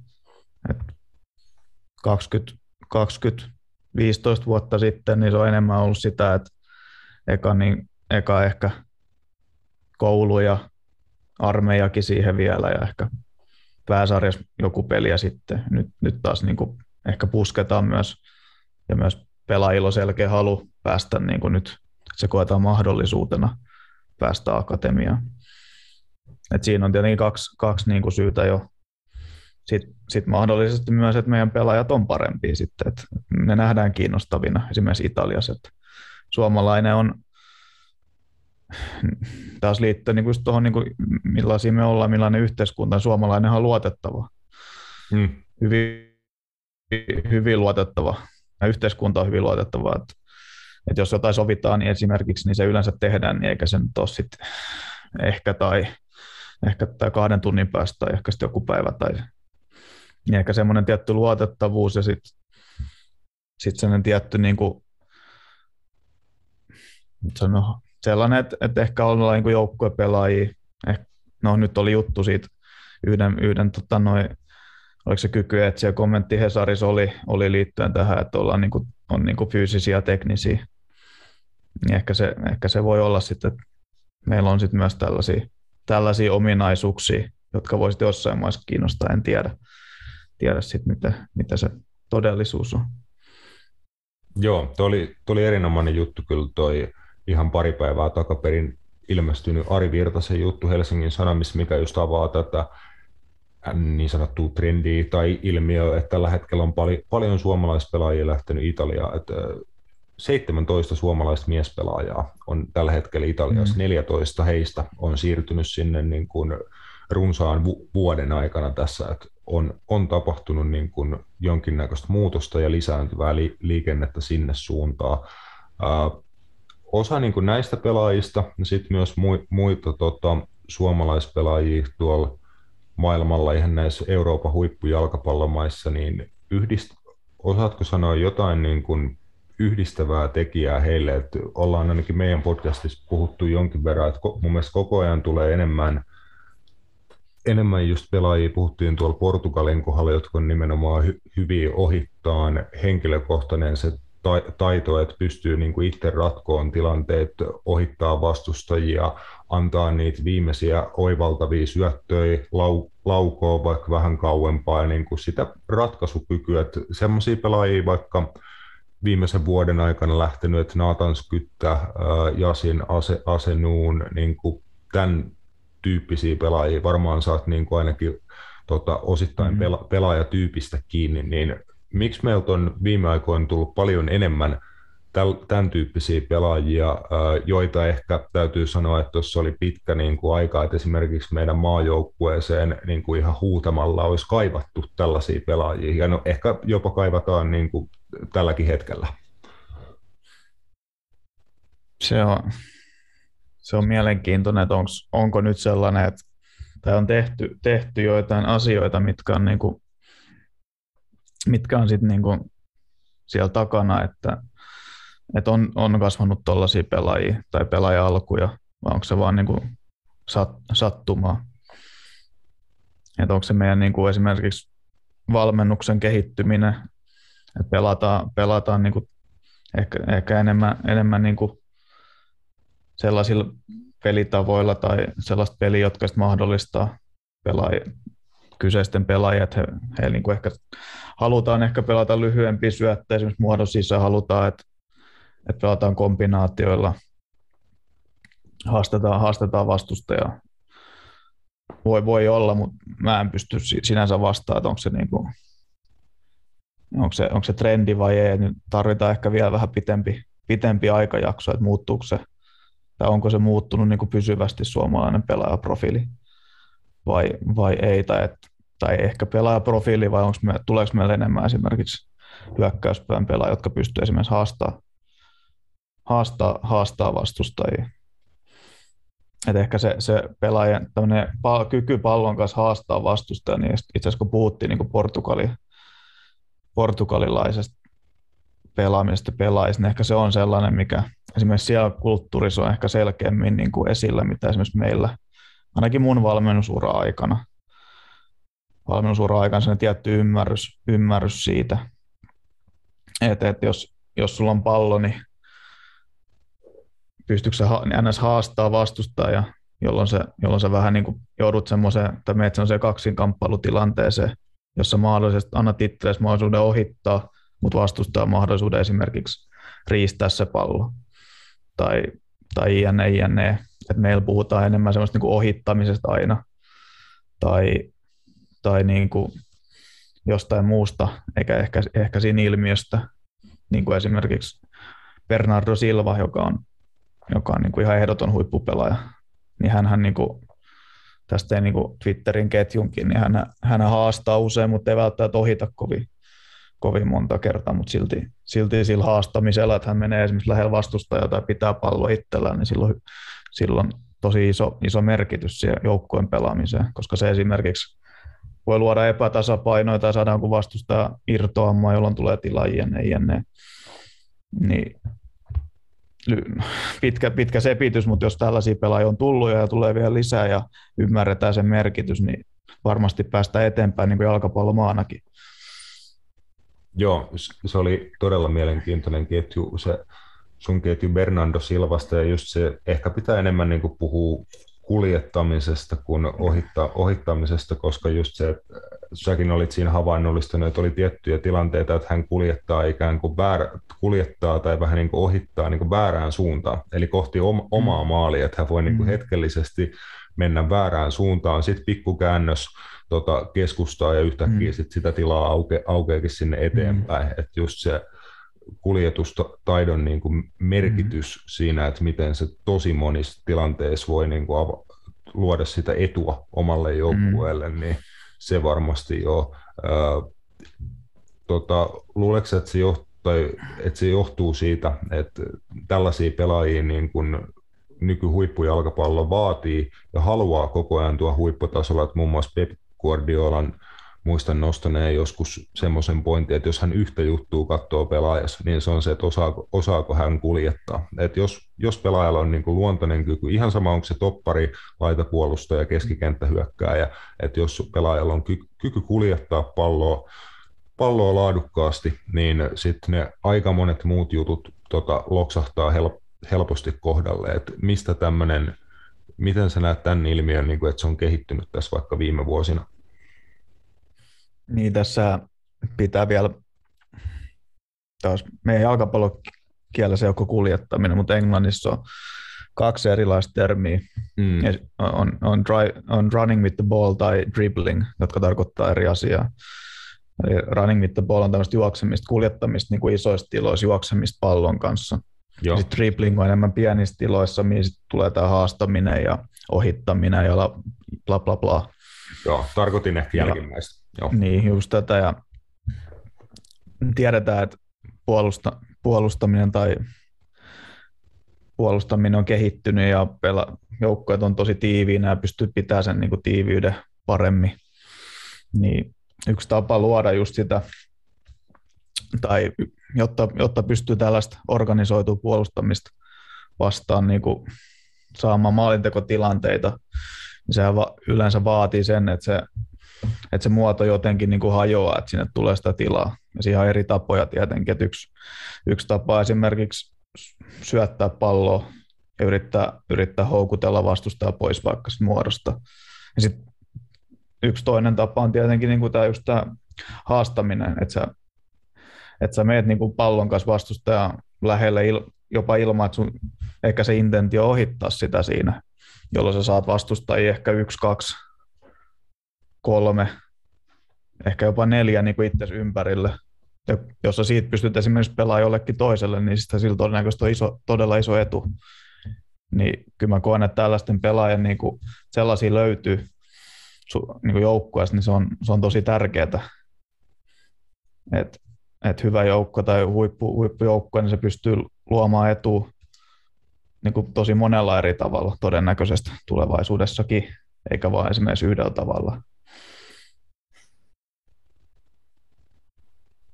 Joo, ky- kyllä. Tota, meillä alkaa varmaan niin kuin aika lailla täl, tältä erää olla, ollaan tässä. Tota, mun loppu niin kuin ennakkoon, ennakkoon laitetut kysymykset loppu ainakin, ainakin kesken, kesken mutta tota, kiitoksia JP, oli tosi, tosi mukava jut, jutella. Varmasti joku toinen, toinenkin kerta keksitään, keksitään lisää, lisää aiheita. Tota, vielä ennen kuin loppuun voin kysyä niin sulta, että omasta valmentajaurasta, onko sulla jotain tämmöistä suurta unelmaa tai tavoitetta vai meetkö vaan niin kuin päivä kerrallaan, että oppii uutta vai onko tavoite esimerkiksi, että valmentaisit niin kuin aikuisten jouk- joukkuetta joskus?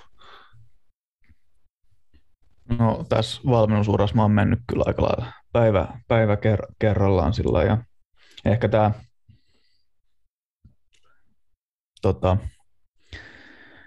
opintovapaa on ehkä just myös sen takia, että saisi vähän myös katsottua vähän rauhassa vähän kauempaa sitä omaa valmentajuutta, että mihin suuntaan sitä myös sit tulevaisuudessa vie, että saa pienen semmoisen ajanjakso, ajanjakson tähän, että pystyy pohtimaan asioita ja katsotaan sitten sen jälkeen, opintovapaan jälkeen, että miltä, miltä maailma ja oma mieli näyttää sitten siinä.